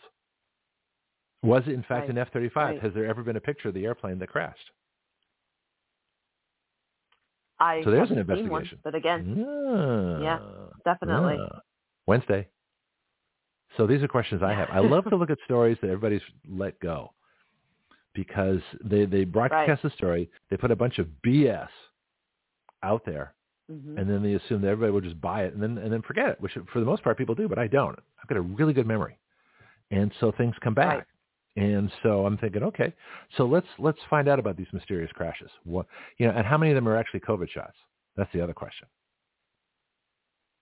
hmm Mm. All right, I'm taking note. Yeah, it's like Brian Sicknick. You know, we did a show on how Brian Sicknick was was the first public victim of the COVID shot. He wasn't killed by a fire extinguisher. We know that. That was the that was the first BS story. Then the coroner comes out and says he died of natural causes. Really? At 40? A healthy uh, police officer? What kind of natural cause? Well, he had two strokes. He had two strokes? How do you get two strokes? Well, blood clots. Well, how do you get blood clots? Well, where do you get blood clots from at 40 years old? The COVID shot. So we, we did a show The saying COVID that Brian. Sicknick Mhm. died of the COVID shot. Yeah, he was the first public victim of the COVID shot. Right. And but that was January 6th, right? Right. The vaccines weren't out, but they were for Capitol Hill. Nancy Pelosi made sure that everybody Right. on Capitol Hill got their shots mid-December. They got them first. Right. So three weeks later, he's dead of a, a couple of a stroke or two. Yeah, that makes perfect sense. well, Hmm, that's what you brought up with. Matthew Perry as well. Yeah, because we talked Yeah, about I'm him he a little bit, and, and Mhm. right. And Bob Saget too. That was another one when he died that was very unusual. That I would probably rank right up there with COVID shot being somewhat in conjunction with that. Do you remember that? The whole um, No, tell me about Bob Saget. What's about the- his death. uh, what happened with him? Um, he so he supposedly was in his hotel room after a show where he was completely fine. He was at the show and acting like himself, but then got back to his hotel room later that night and supposedly hit his head and fell, traumatic, blunt injury to his head.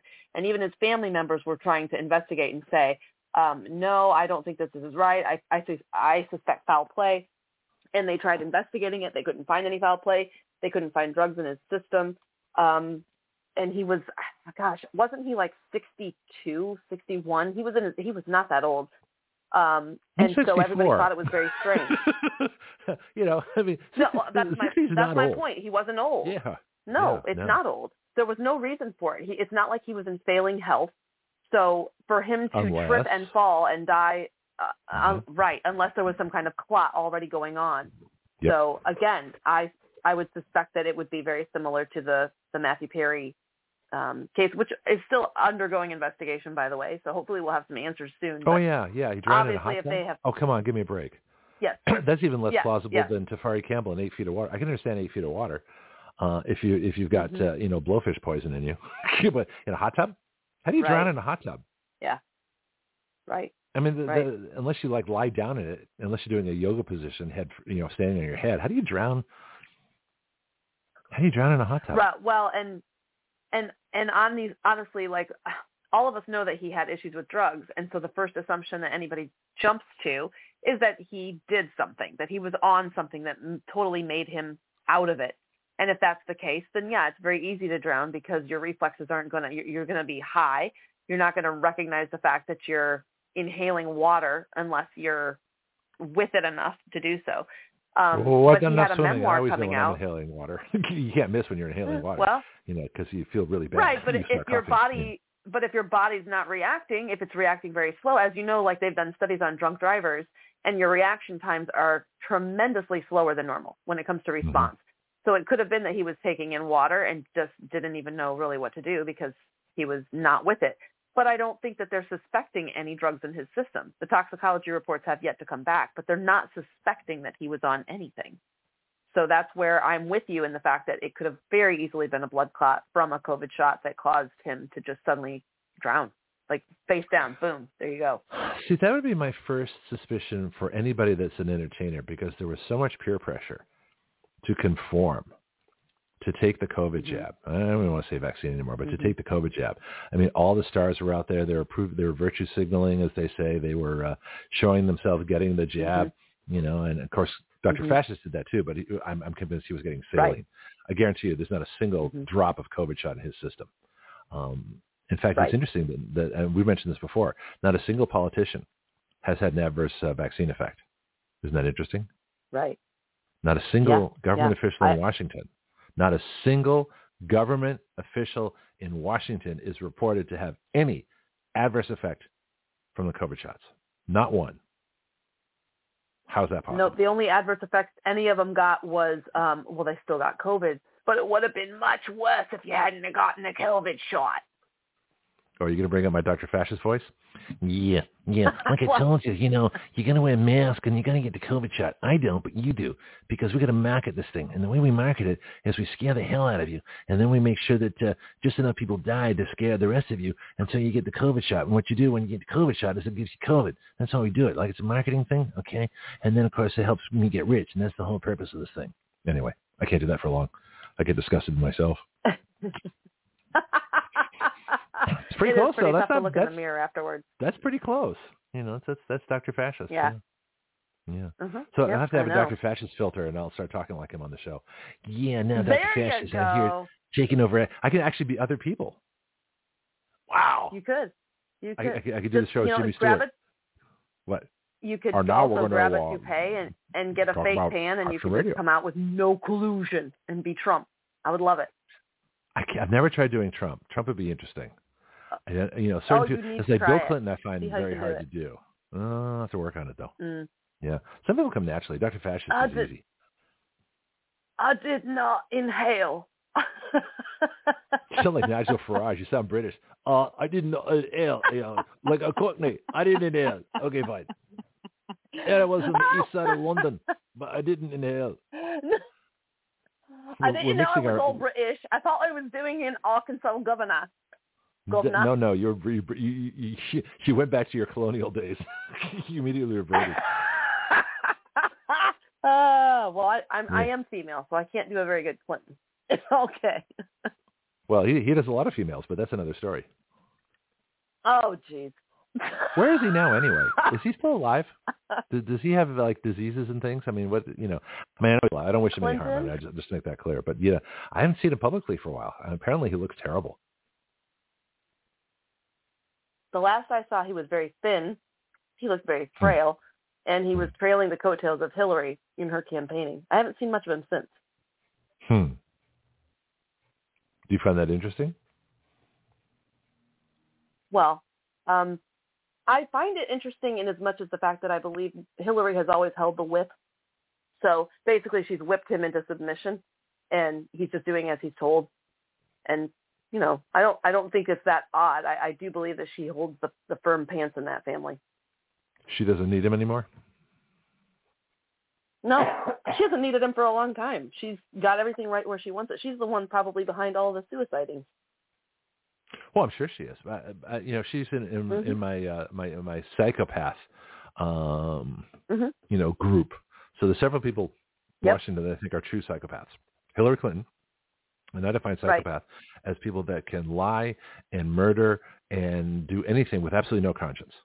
Doesn't doesn't Right. phase them in the slightest. Okay, so she could easily kill, have 60 people killed, you know, if they got in her way. Yep.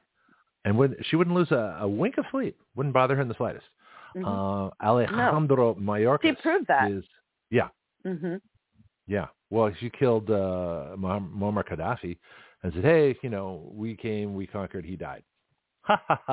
Right. Yeah, right. Yeah. So she's she's a true psychopath. Um, Mayorkas is another Mhm. true psychopath. You know, they put Congress puts videos right behind him, you know, or right behind them of the border being completely open, Right. millions of people crossing it, and he'll look at them and say, "Well, the border is Right. secure. Well, we're just trying to facilitate the uh, Yeah. the orderly transition to citizenship. That's our job." That's a psychopath. Yeah. His, You know.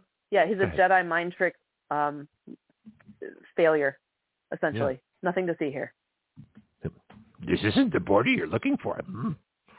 These aren't Exactly. the aliens. Yeah, Yoda. Okay, yeah, Yep. Yep. You Those can't the win, borders doll. are. yeah. These aren't the droids you're looking for. Yeah, this will be my Alec Guinness. Anyway, Exactly. but yeah. And the third one is, of course, Yeah. Dr. Fascist. Dr. Fascist is Yes. an absolute Absolutely. psychopath. Psychopath. No conscience. Mm-hmm. Killed a million people just so he could get rich off uh, Yep. marketing his uh, COVID jabs. hmm Anybody else in the club? Who, Right. who else should you put in the psychopath club?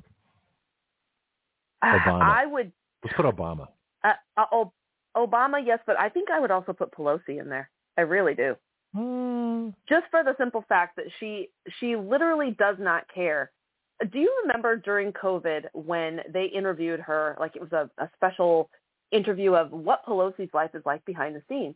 And people literally can't even go to the store because we're ordered not to leave our homes. And they're opening up her freezer and she's got like 52,000 pints of Jeni's ice cream, which had to be specially shipped in because Jeni's I ice cream it. is made in Ohio. I've been Huh. there. I've had it. It's delicious ice cream. It's a specialty company in Ohio. So Right. I have access to it being in Indiana. They do ship some of it in, but she lives in California. So they had to literally ship it in dry ice to her at an exorbitant taxpayer price, probably of like $25 a pint. And she's opening up her her freezer, proudly displaying all of her Jeni's ice cream cartons, not giving a flippant care to the rest of the nation. It's just like the old saying, which I know she never actually said the words, but let them all eat cake. It's right flying in the face of all of the Americans. She did not care. And then with the whole husband issue of somebody showing up at the door and then the police come and they're asking him what's going on with the whole hammer ordeal. And, oh, no, I don't know who he was. He just came into my home, but don't hurt him. You know she knew all of that, and she wouldn't come out with any of it. She's had insider trading going on for years. I would Mhm. definitely put her in the psychopath category. She has no conscience. Mm, I want to rethink that too. I want to think Obama too, because I, I do uh, a true psychopath. Now, they, these people might be dangerous. They might be mentally unstable. They might be, uh, you know, uh, megalomaniacs in terms of ego. I think I would put uh, Obama and, and Pelosi in the megalomaniac category.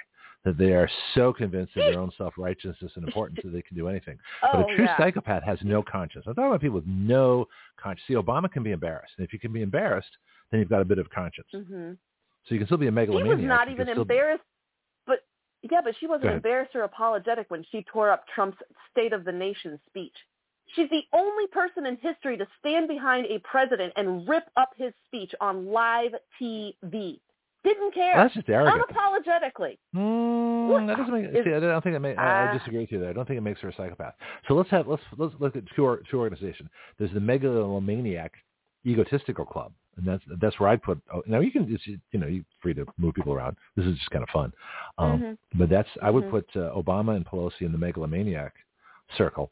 I would put Hillary, Mayorkas, and Dr. Fascist in the the true psychopath circle because they don't care, Mhm. not one bit. Yeah. Not even Mhm. a little bit. Yeah. which would be grounds for kicking Well- him out of government. One would think. You know who else is in that group? Um, Merrick Garland and possibly Chris Wray. Merrick Garland. We're not going after Merrick, Catholics Merrick Garland, sure. parents. Yeah. Yeah. hmm So the best thing that Yeah. uh, what's his name ever did, um, the turtle Mitch McConnell ever did was keep Merrick Garland off the Supreme Court. That was a good move. Thanks, Mhm. Mitch. Now go Mhm. retire. well, Right. Uh, and- and What else we about- cover, what about you have to go? Comey? What? Comey, Well, I I don't know do- that much about him. I don't know that much about him. Um, so he's kind of a mystery, but since he's not there, well, the, the biggest thing is is how many people is Trump going to replace when he comes back? He's talking about getting rid of 15 Yes. million illegals. Um, he's missing 2 Mhm. components. I talked to Christina Bobb about this. I said, look, you've got to you've got to correct your citizenship on the way out. You know, and so you've got to go back at least a Mhm. generation. So anybody that was born here Right. um, to non-U.S. parents, you know, and anybody they gave birth to, you know, in, in the last 20 years, we have to go back to 2000.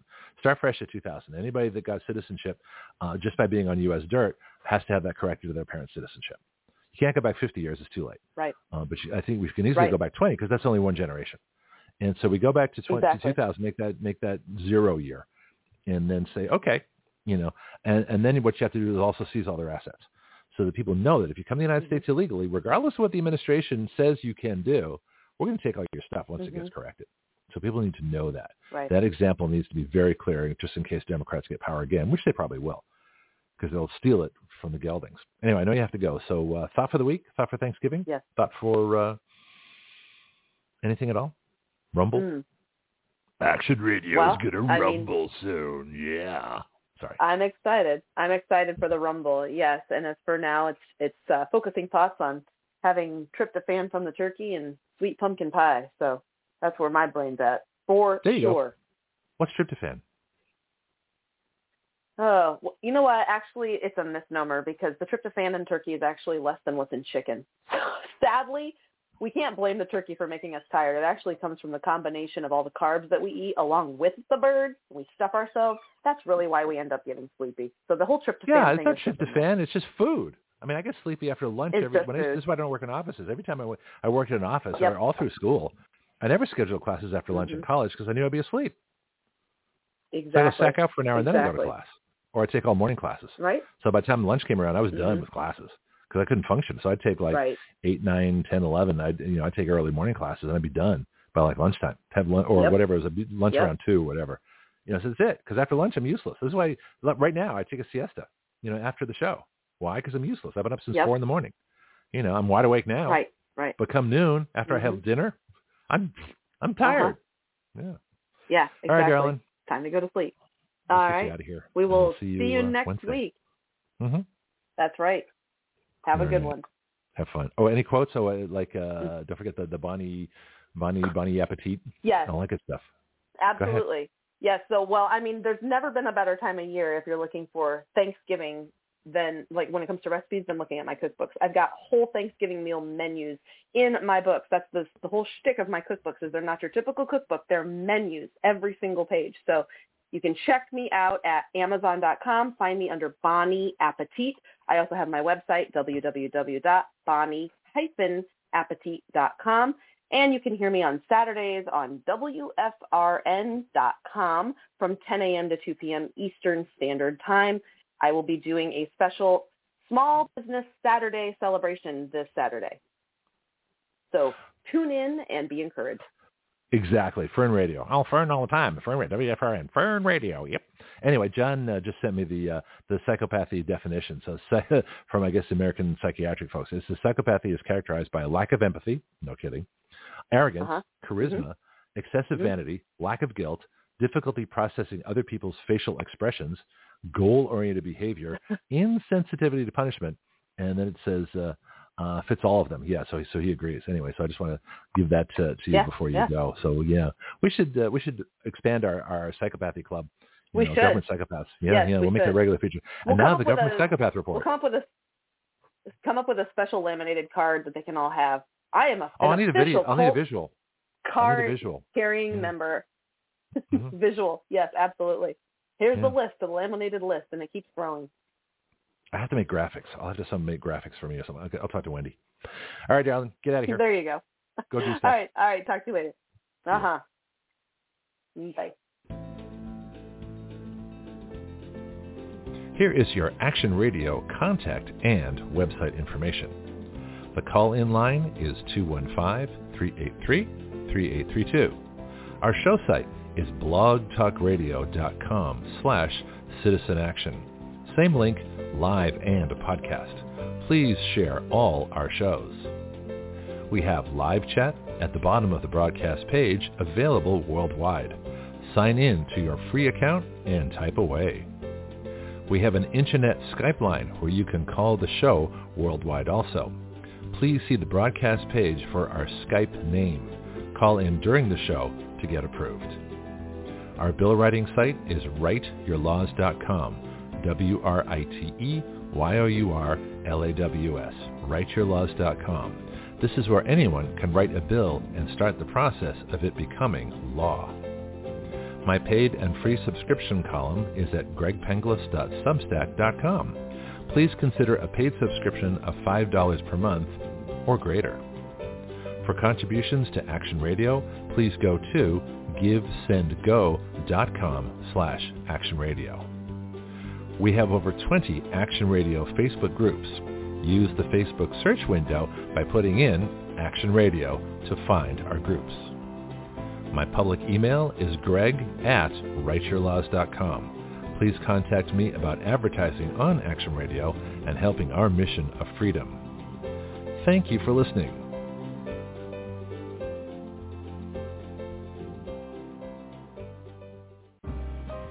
Greg Penglis here for my book, The Complete Guide to Flight Instruction. Everyone at some point in their life wants to learn how to fly. Few try. Even fewer go on to get a license. I believe a major reason for that is how we teach people how to fly. My book is designed to help you navigate the flight training system, but it's so much more than that. It really describes an entirely new way to teach flying. So if you've never tried a lesson or got discouraged in your training and quit for any reason, this book can help you. Don't be a rope pilot who just follows procedures. Be a thinking pilot who makes great decisions, who understands all the reasons why we do what we do. You can incorporate these principles into your own flight training at any time. The Complete Guide to Flight Instruction is featured on the Action Radio with Greg Penglis Facebook page and is available from Amazon.com.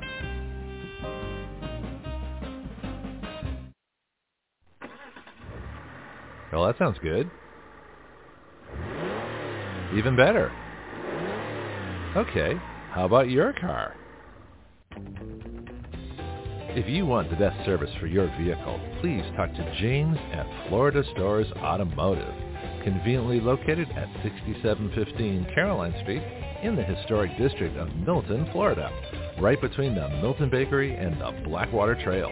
Whether you need an oil change or an entire engine replaced, this is the place. The phone number is 850-623-6651. That's 850-623-6651. Call, ask questions, and get the information you need. Florida Stores Automotive is a full-service automotive shop for both domestic and imports, modern and classic. It is a family-owned business here in our Milton community. Open weekdays from 7.30 to 5 p.m., Florida Stars Automotive is a convenient place to keep your car maintained and on the road. Ask them about Firestone tires and the rotation and maintenance plan. Florida Stars Automotive. I go there. You should too.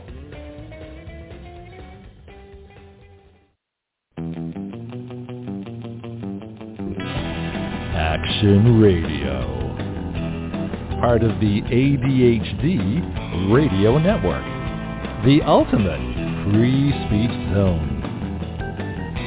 We the people give our consent to be governed through writing the laws by which we are governed and have the power through juries to nullify the laws by which we do not consent to be governed. At Action Radio, we don't report the news.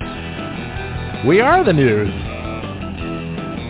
Every other show reports what has happened. We talk about what can happen. From the questions no one has thought to ask, to the answers no one has thought to consider, to the actions no one has dared to take. That is Action Radio.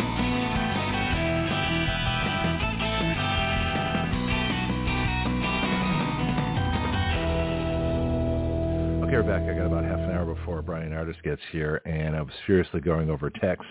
Apparently, I, I announced it this morning, and I, people don't realize this, but uh, the shows really are. I mean, I book guests days in advance, sometimes weeks in advance, sometimes months in advance.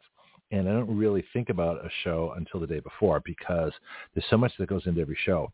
You know, it, it, until you do it, you, until you do a three-hour show five days a week, you don't really realize the amount of prep time and, and, and things that uh, that you know. And the whole idea is to try and make it look easy. So that's if if it looks easy, then I'm doing my job. But uh, the point is, there's a, there's this enormous you know brain absorption that goes on. It starts at the end of a show, and I do I do what I call a brain dump. So at the end of a show, I basically forget everything, including my own name. I mean, everything just goes. I just totally let everything go. Just just imagine a giant you know, toilet going, you know, just and it's all gone, and so everything out of your head just gets gets dumped away.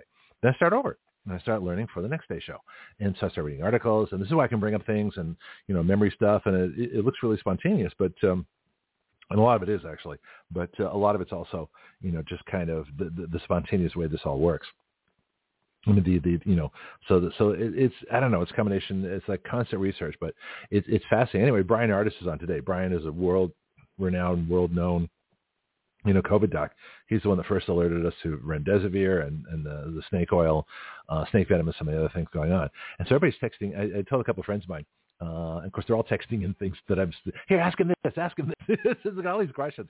And people like like Dr. Judy Mikovits, so I tell because we're friends, um, and some other folks. You know, they're like, uh, um, like yeah, yeah, yeah. Here, do this. I'm like, okay, fine. And I, and I was worried about what am I going to ask Bryan. Now I've got like it for about three hours worth of shows, but uh, hopefully he'll be on more when we get to Rumble. Uh, that's gonna. I think Rumble's gonna be fabulous. Uh, and John, I know you're listening on the line too, so if you want to call in, in for this half hour, feel free. Uh, in the meantime, uh, I've got something that I've been meaning to get to for a long time, and I was torn between um, leaving the Republican Party and going independent, or just keeping my registration for the sole purpose uh, of being able to vote in the primaries.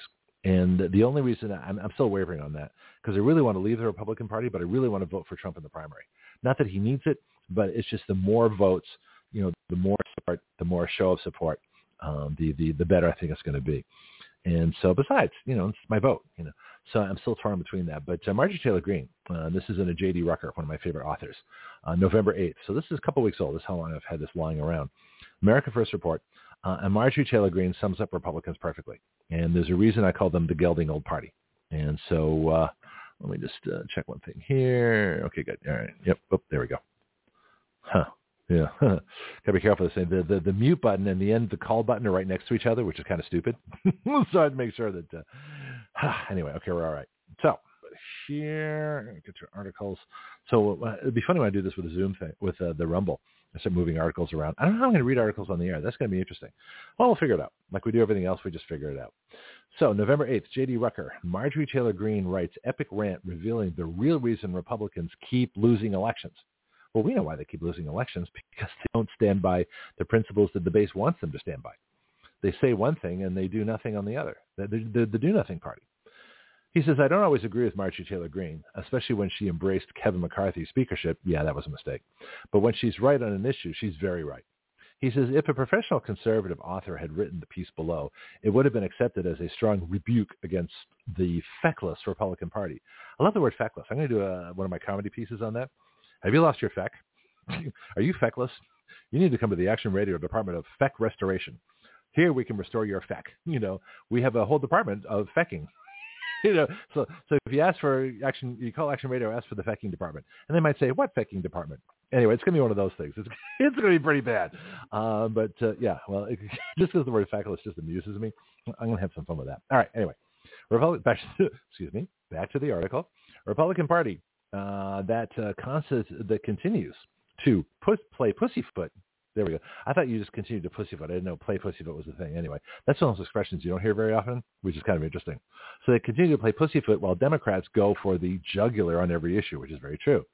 But this wasn't written by a professional author, as far as we know. It was written by Marjorie Taylor Greene, a congresswoman known for her passion.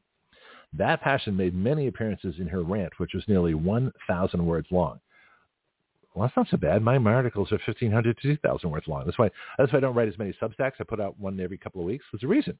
It's because they're long. I actually take time and, you know, research and write them and try and do a good job. Anyway, that's uh, anyway. Maybe I should write short 500 word articles and just BS my way through like everybody else seems to do. Anyway, except this one. He says, and while her perspectives may irk some conservatives, it'll definitely offend rhinos and members on both sides of the uniparty swamp. Okay, see, I don't use the word rhino. You guys all know I use the, the term transgender Democrat when talking about Republicans, you know, in name only. Yeah. So let me brighten the screen a little bit. And here's what Marjorie Taylor Greene said. He, she said, Republicans did not lose because of abortion itself. It's how the party handles the issue, or rather does not handle the issue. And there are bigger growing problems. And this is this part. Uh, anyway, so he kind of leaps right into a Marjorie Taylor Greene uh, rant on why Republicans lose elections. And it wasn't just the abortion issue. And then she says Republicans are losing Republican voters because the base is fed up with weak Republicans who never do anything to actually stop the communist Democrats. How many times have we said that on the show? How many times have we said we said that forever on this show that the Republicans are the do-nothing party, that we're surrounded by do-nothings. In fact, I even made a, I play my, my, my Biden, you know, my Biden's Dark Winter uh, piece. It's only 45 seconds, but it really did. And I, I made this before the 2020 election. And I'm thinking to myself, this will never happen. The, the Republicans, I mean, they're bad, but they're not that bad. You know, I said the Democrats can steal the election, but they can't steal the whole election. You know, well, I was wrong on that one.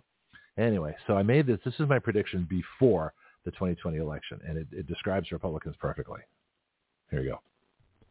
Joe Biden's dark winter. No freedom, no liberty, no guns, no representation, no oil, no coal, no nuclear power, no space force, no constitution, no family gatherings, no vacations, just taxes, work, misery, masks, lockdowns, and ever more government. This is what will happen if you let Marxists steal the election. This has been a public service announcement of Action Radio, reminding you it's time to get off your butt and save your country. Hmm. And did people? Well, the Republicans didn't. You know, and I'm going to bring this up with uh, Bryan Ardis in the next uh, the next hour. That uh, Marjorie Taylor Greene and Matt Gaetz, my congressman, and Dr. Robert Malone, you know, the inventor of the mRNA, the messenger RNA uh, COVID shot, or actually the mRNA shot, um, all said, well, we need uh, vaccine product liability. Oh no, if we had vaccine product liability, maybe we could do something about this. And thinking, you hypocrites, all of you hypocrites. Gaetz has had the bill over two years. Robert Malone was on the show, what, eight months ago? He has the bill. I read it to him over the air, sent it to him. Pretty sure I sent it to him. Well, let me just go with, uh, just to be accurate, um, that I know he, I talked about it with him on the air. Um, and who was the other person? Mar- uh, Marjorie Taylor Greene? I didn't send it to her specifically, but I told her about it when I met her in person when she was at a Matt Gaetz rally. Every one of these people, especially Matt Gaetz, who's had the bill over two years, could have filed it any time, even if he knew it wouldn't pass. He still should have filed it. Hasn't done a word. Hasn't said a word. Hasn't even acknowledged publicly that I sent it to him. I'm sure I'm not the only one you know, and uh, and Dr. Judy Mikovits, you know, God bless her. She goes around the country talking about that vaccine bill every chance she gets. Has anybody else picked up on it? Have any of the do nothing podcasters? You know, all the folks out there like Del Bigtree and uh, you know Stu Peters and uh, you know Alex Jones, and I could just I could go through the list. I could go through the list of big pundits. You know, Gateway Pundit, for example. Have they written about it? No. Have any of the big media outlets? No. Has Steve Bannon picked it up? No. But they all complain about vaccine product liability. And yet not one of them, not one of them has picked up our bill and run with it. So you tell me, are they part of the solution or part of the problem? I say they're part of the problem. I have some news for Bryan. It's going to shock him when I uh, tell him. Sorry, I've been kind of holding back for a friend of mine. Anyway, that friend is no longer with us, so I, I don't uh, feel the same, you know, restraint to. Uh, so I'm now. Uh, well, you'll see when I tell the story. Back to the article. Marjorie Taylor Greene says our voters are not inspired to vote for a party that wants to play nice and refuses to hold accountable communists who locked everyone down during the scan, scandemic, well, that's an interesting word, violated their free speech and censored uh, us on social media, steals elections, weaponizes the government against us, its political enemies, and is persecuting people, rips our border open to the entire world, and floods our country with millions of unknown people and terrorists funds every foreign war but refuses to defend our own border, and sexually grooms our children to the point where they are cutting off their own body parts to, quote, change their gender before they're even finished growing up. She's absolutely right. She says the Democrats have turned so far left, they are communists using Marxism to destroy everything good while they enslave America in crushing debt that is driving inflation that is financially ruining Americans as they can't make ends meet and drown in credit card debt. Well, gee, folks, isn't it now about six months since we released our constitutional amendment to take away the power of Congress to borrow money that would solve all those problems, all those financial problems? The debt, you know, enslaving America, the crushing credit card debt, because Americans, the power, the, the, the value of our money would go up, the prices would go down, that inflation would be reversed, we'd have deflation. All those things are possible with that constitutional amendment. He even gave it to Matt Gaetz in front of a rally several months ago in Jay, Florida. You know what he said? He said, Greg never lets realism get in the way of a good idea. So he says it's a good idea, but it's not realistic. Well, you can't have it both ways. It's either not a good idea or it's not realistic. But if it's a good idea, then why, why isn't it realistic? You have to make it realistic. In other words, what he said was that Congress is going to refuse to pass good ideas. Well, that's kind of an indictment of Congress, don't you think? But is he going to change that? No, he's not. Back to the article. People are losing hope and can't see a way out and think it's all going to get worse. Very true. Why do you think I created Action Radio? To turn this around, to write the laws to take away the power of these people, to give us the power over government, to give us the freedom, to give us the choice to live our lives as we choose. Greatest freedom for the great and the greatest prosperity for the greatest number. That's my goal. And that, that's worldwide. That's not just here. That's worldwide. That's why I'm moving to Rumble. We need a lot more visibility. When this thing breaks open worldwide, it's going to be really big. Hang on, folks. Article says strongly worded letters and tough-talking media hits will not stop the overgrown and out-of-control Democrat-run tyrannical government. Haven't I been saying that for how long? In fact, we're going to, uh, one of the things I want to do is a friend of mine, we're going to start a new action radio group. It's, gonna, it's called the Do Something Club. It's about people that are actually doing something. You know, we're doing something. We're actually writing the legislation that fixes the problem, and we're trying to advocate it. Uh, Citizen Legislation Day is doing something. You know, Judy Mikovits out there writing a book, Pandemic, talking about how this is all planned, advocating our legislation, doing other things. She's doing something. Most of these people are just talking. They'd rather talk about the problem, make money from it, get their sponsors, than they would actually. Uh, it, it's like complaining. You know, is a growth industry. I mean, that's a huge problem. If complaining is a growth industry, we've got a problem. They're making money off complaining, not off solutions. So we need to find we need to find a way to make solutions more profitable than complaining. Then this nonsense might stop. All these events out there, Clay Clark's Reawaken America tour. Okay, so once you reawaken America, what do you do with it? Do you do anything? Or you just go to the next town and make more speeches? We're going to take our country back. Really? And then what are you going to do? Well, I don't know. See, that's the problem. We already know. At Action Radio, we know. Pass a legislation that gives the greatest freedom and the greatest prosperity to the greatest number. That's what it's all about. Worldwide. Now, Congress doesn't pass legislation worldwide, but other people in, in other countries, Marco in the Netherlands, for example, he can do it. He can introduce our bills to his friends and family and other folks and send it to politicians. And, uh, you know, my, uh, uh, my person I want to interview most from uh, Netherlands, you know, Eva Vlaardingerbroek, the most beautiful woman on the planet today. Love to get her on the show. Of course, actually, that'll help when we get video, you can see what I'm talking about, right?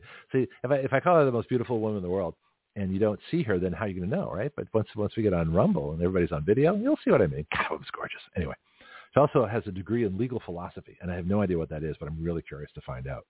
Okay, so the Republicans are content to write letters. Isn't that interesting? Uh, you've heard it too. I wrote a strongly worded letter to the Department of Justice. Well, what happened? Nothing. Oh, so why'd you write the letter? Did you know before you wrote the letter nothing would happen? Well, yes, I did. Well, why'd you write the letter? So that it looked good. Okay, fine. Sodium pentothal, folks, truth serum. so we should have the sodium pentothal report. Give a little truth serum uh, to, to Congress when they speak. Marjorie Taylor Greene says the Republican Party is tone deaf and weak. They think I don't fit in in Washington when in reality I very accurately represent how the Republican voting base feels, and Washington Republicans do not. She's absolutely right. She says Republican voters are energized and cannot wait to vote for President Trump. That's true, because he is addressing almost every issue I just named, and they trust him to fix these insane problems uh, we have, and the American people believe he is the only one that will actually do it. Well, quite honestly, Trump would be better served by adopting our legislation. You know, we've got a bill that uh, would end uh, these uh, prosecutory or these, these these victimizing investigations because people would have the money uh, to pay for. They wouldn't need a legal defense fund. We've got a bill that equalizes the power of the person being investigated to the power of the government because the government has to give them the same amount of money they're spending investigating them. It's called a equity payment. People in being investigated can then apply for uh, and demand and get compliance costs. You know, consultants, lawyers, duplicating fees, paper, transportation, you know, going, you know, travel, all that kind of stuff would be reimbursed under this plan. So it wouldn't cost somebody being accused of a crime by the federal government. Well, until you're convicted. That's different. But up until conviction, yeah, you're still innocent, right? So why should you be a victim of an investigation if you're innocent until proven guilty? So until you're proven guilty, it shouldn't cost you anything to be investigated and to defend yourself. That's the whole point of that bill. You know where that's gone in the Republican Party? Nowhere. There's a problem. We have the solutions, but the biggest problem we have is not coming up with solutions. We've got the solutions. The biggest problem we have is getting people to act on our solutions that should act on it because it's exactly what they're calling for. And yet they don't. There's a disconnect. I don't know why. We'll talk to Bryan about that later too. Article says every poll shows it to the dismay of Trump hating establishment Republicans and Trump deranged Democrats who are both united in their quest to stop Trump, but more accurately stop the people. Other words, so that, in other words, that's the, from that line before that every, the, the polls show that Trump is wildly popular, which he is. Then it says, just wait until the Republican Party finds out how bad turnout will be once the days of Trump rallies and the Trump and Trump on the ticket are finally gone. Oh yeah, well that's when I leave the Republican Party, you know, because there's no reason to be a part of a bunch of geldings. I'll be independent. And here's something else too that people don't realize. Uh, when you hear the term independent, most people think of independence as centrist between the Democrats on the left and the Republicans on the right. Well, that's not the that's not the entire scope of political thought. Okay, the Democrats being socialists and the Republicans being socialists a little bit less is a very narrow band on the left of political thought. Not far over from the Democrats, you've got the actual Marxist, fascist, Nazis, communists, the ones that kill hundreds of millions of people. Not that far over from where the Democrats are now. The Republicans are a little further over. But basically, you've got, you've got two leftist parties with varying degrees of leftness. That is not the entire range of, of, of politics on the political spectrum. The centrists are way to the right of Republicans. True centrists are to the right of Republicans. The founders are to the right of them, way to the absolute extreme right to get anarchists. Well, that's no freedom because all you're doing is defending your life, you know, shooting looters or trying to steal your property. So in anarchy, there is no freedom. In tyranny, there's no freedom because the government regulates everything you do. You can't do anything. No decisions, no independence. You don't go anywhere. You don't do anything. You don't have any fun. You work and you die. That's that's uh, tyranny. Anarchy. Everything you own is subject to being stolen. You can be brutalized at any time. There's there's no social anything. You're all on your own. No freedom in that either. All you're doing is defending yourself 24/7. That's no way to live. So if you look at the political spectrum, on the left we have tyranny, on the right we have anarchy, in the middle we have the centrists. To the left, between centrists and tyranny, we have the Republicans and the Democrats. To the right, between centrists and anarchy, we have the founding fathers. We have our founding principles. And we have a graph that I put on every single show. You know, look at the slides. There's a graph that graphs liberty. And we put liberty, you know, basically uh, two-thirds of the way to the right. So liberty is the place where you have only enough laws to protect life, uh, liberty, and property. That's it. Every law that goes above life, liberty, and property heads you to tyranny, and every law less than life, liberty, and property takes you towards anarchy. Well, that's how you define liberty. Freedom is on the left scale, tyranny and anarchy on the on the bottom scale. So liberty is, is societal. Liberty is social. Liberty is multiple. Liberty is for the whole country. So you can the balance point of liberty is where we have only enough laws to protect life, liberty, and property, no more, so you don't slide to tyranny, and no fewer, so you don't slide to anarchy. That's where liberty is. Liberty is the point of maximum individual freedom. Because you can't have freedom without liberty, and you can't have liberty without freedom. They go hand in hand. Freedom is individual. Liberty is societal or, or statewide or countrywide. That's how it works. See any more comments here? And the last one was John defining uh, psychopaths, which is kind of interesting. So let me finish this, and we'll get Bryan here in just a little bit. I'm gonna drink a lot of water too. Maybe I'll play something. I'll play something. I might have some fun. Play some more things here. Uh, Republican voice. Every postal is just wait till okay. Tra- here we go. She says the Republicans they will try their best to pretend to be him, in other words, Trump, but the people will not be fooled by their rhetoric. No more uh, and bold actions will be the only uh, campaign speeches they will turn an ear to even hear. Yeah, this is why the this is why the Republican debates are going nowhere. The goober debates. I call them the Republican goobers. Goobers are people that uh, are running because the deep state picked them to run. That's who the government wants to be president. Well, the government wanted uh, Joe Biden to be president. That's why Joe Biden was installed in the White House in a fraudulent election. That's who the government picked. Well, the Republican and Democrat parties are pretty much the government anyway. So they, uh, you know, they pick people that they want that'll maintain the power structure, maintain the establishment, and they give you a very narrow range of people to choose from. Do you mean to tell me that the only people qualified to be president on the Republican side are who's the New Jersey guy? Chris Christie, um, Nikki Haley, Tim Scott. I like Tim Scott. Maybe not for president right away. Ron DeSantis, Obama Swampy, Vivek. That's it. That's who we get to choose from.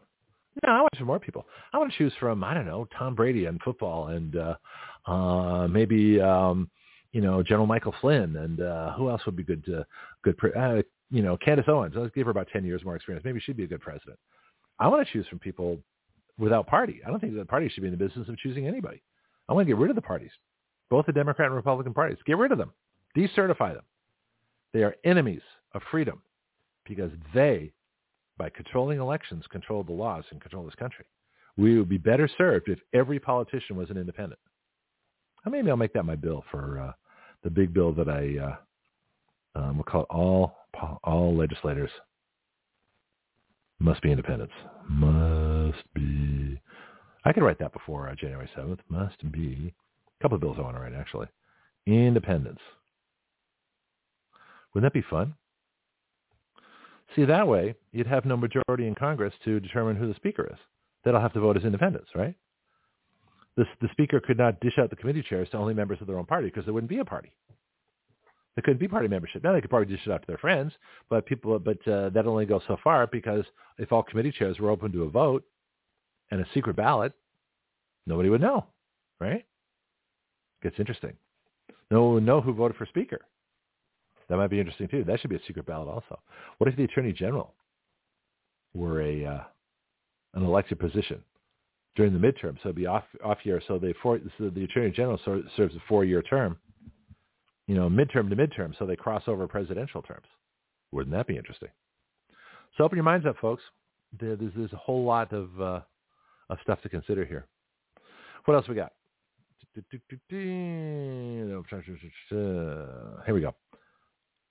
She's talking about, she says, they will try their best to pretend to be him, in other words, Trump, but the people will not be fooled by their rhetoric. Then she says, those days will eventually come. You know, when, uh, when Trump goes away, right? And the Republican Party has only a short time to change their weak ways before they lose the base for years to come. Then she says, on the abortion issue, Republicans lose on abortion because they have for decades allowed Democrats to lie about abortion on every level. Republicans refuse to fight hard against the evil lies of the Demo- Democrats who claim, quote, abortion is a woman's health care, is women's health care and a right. Well, it's neither health care nor a right. She says it is not. She says abortion is murder. It kills another human being, the most innocent of all. Health care saves lives. Abortion kills lives. Yeah, that's a contradiction. I would say also that uh, nothing can be a right if it affects somebody else. It can only affect you. You can only make a decision to exercise a right if that right extends only from you. Keep and bear arms. You choose to keep and bear arms. No one can tell you not to, and you can't force anybody else to. Right? That's what a right is. A right is something you exercise individually. Well, abortion, because it affects three people, cannot be exercised individually. Therefore, it cannot be a right. And that's just simple logic. Then she says, a baby in its mother's womb is not a parasite, like Democrats say. A baby is God's beautiful creation, and God does not make mistakes and has a plan for every single one of us. Yeah, I would say, uh, God, you took time in revealing it to me. it took a while. Good thing I'm a patient man. Anyway, it says, uh, uh, then she says, abortion does not solve a woman's problem, but having an abortion will leave you scarred for life and regretfully questioning what if for the rest of your life. I'm sure that's true. She says motherhood is the most wonderful blessing and most incredible journey of a woman's life. Being a mother is something to be proud of and delight in uh, and yearn for. Yeah, I got news for you. Being a father was pretty cool too. Raised a kid, loved it, had a blast. She says abortion is not birth control, but Democrats have normalized it so much that it has become so. Over 63 million people have been murdered in the past 50 years from abortions. Yeah, I find it fascinating that we bring in 15 million illegals, but encourage Americans to have abortions. Anybody see a little hypocrisy there? Then she says abortion is genocide, and none of their screams are heard when each of them are slaughtered in their mother's wombs. She says these precious little ones cannot fight, cannot defend themselves, cannot flee the abortionist weapon of choice, and they use that they use to brutally murder them. Calling this ongoing genocide health care is an abomination and political lie that Democrats use in order to manipulate women to vote for them and continue the child sacrifices that enable Democrats to maintain power. Wow. There's more, but let me see if I can uh, see what we have for other other topics here. This is, I mean, she's pretty strong on this stuff. She says Republicans must stop being afraid to stand up to Democrats disgusting lies about abortion. That is true. When Republicans boldly speak the truth and present solutions to help women in crisis in motherhood, then we will win on this issue. Many voters vote for candidates and the party that offer solutions to help to solve the problems people are facing. Well, that goes, to, that goes for Action Radio. I mean, how many times have we offered solutions? Like every bill we write is a solution to a problem. Hopefully it's the best solution. If not, then uh, we amend, we correct. You know, that's why we do it. We send our bills to the legislature because that's the constitutional process. We elect elected officials to process, to investigate, to hold hearings on, to make sure that we're putting the best bills forward. And the reason we have to uh, write the bills in the first place is because they're not writing good bills. They're getting their bills from uh, corporate lobbyists, from different nations. You know, people are paying for the legislation in, con- in Congress. And even with that, I still want Congress to look at our bills because that's the constitutional system. I'm not trying to change the constitutional system. I'm just trying to put better bills that uh, that go to Congress and, and then bring every political force I can to have them passed. That's the difference. Huh. She says, too offensive? No, not for America, and definitely not for Democrats. She says, remember that they are the party, in other words, the Democrats, that supports men dressing in women's clothes and provocatively showing their genitals to children during street parades or story time, and then throw money at them or encourage their children to tip the monsters themselves. Here we go. She says the Republican Party needs to boldly offer the truth, the solutions, and most importantly, fight with everything we have to stop communism in America and protect the most innocent among us. Truth wins when it shines brightly and is not covered or dimmed. We must powerfully declare the truth. Our nation's survival depends on it. She's right. That's absolutely right. So now what do you do? And that's the question.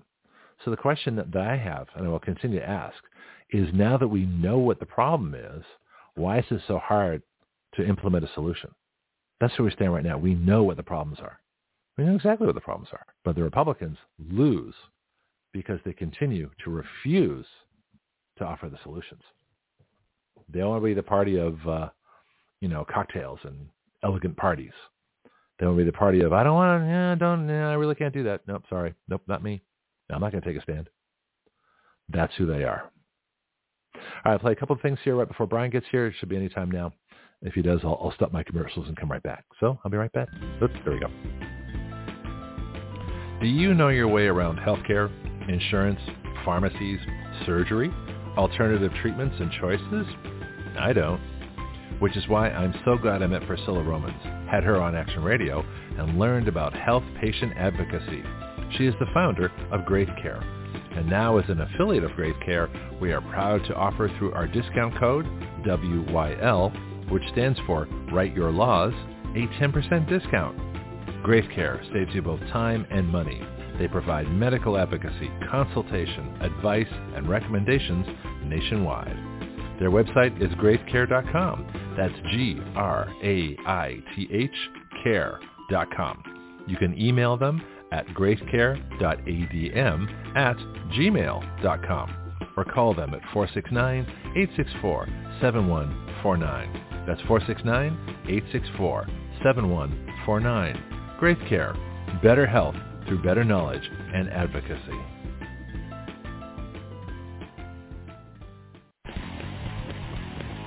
This is Greg Penglis for Strikeforce, your source for pure energy. Strikeforce is a concentrated energy drink that turns a half liter of your favorite beverage into an energy drink. You make your energy drink yourself. Action Radio is an affiliate of Strikeforce, so our listeners get a 20% discount. All you do is add our code WYL to the discount code window at checkout. WYL comes from our website, Write Your Laws. So you can get your energy drink, a 20% discount, and help Action Radio change the relationship of we the people to our government. Not bad. Strikeforce is at strikeforceenergy.com. That's strikeforceenergy.com. Start your engines.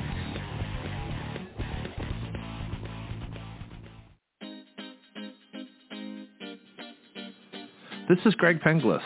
So what is Action Radio? It is a radio show with its own citizen legislature. That's you, the listener.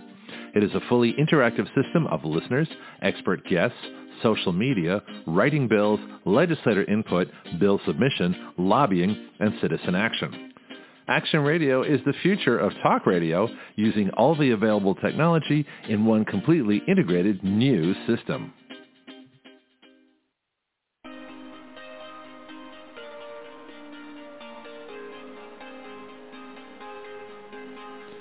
You are listening to Action Radio Online with Greg Penglis. The webpage for all Action Radio shows and podcasts is blogtalkradio.com slash citizen action. Please share our show with all your friends and family, both nationally and internationally. The guiding principle of Action Radio is this. We the people give our consent to be governed through writing the laws by which we are governed.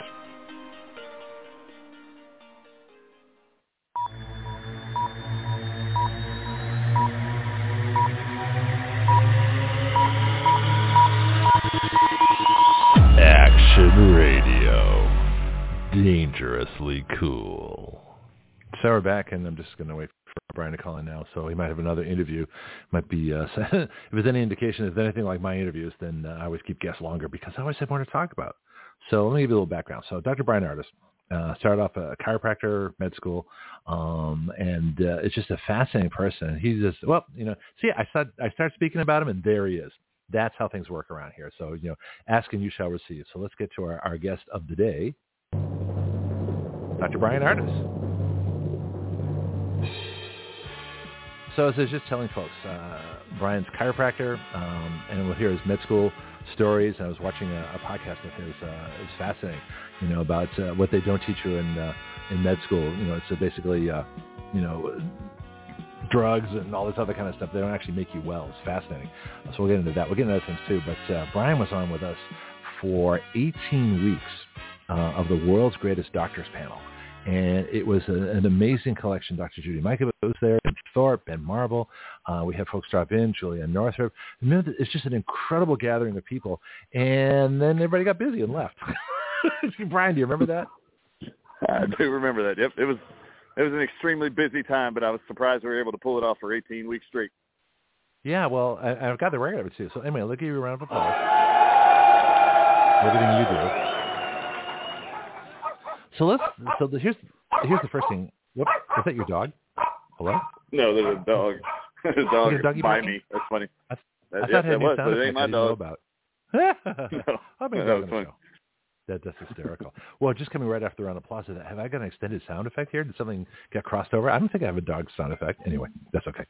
Um, but uh, but the amount that we were able to accomplish and just to, that gathering. Uh, now I'm moving to Rumble, and so it'll be visual. So everybody will see your smiling face and beard.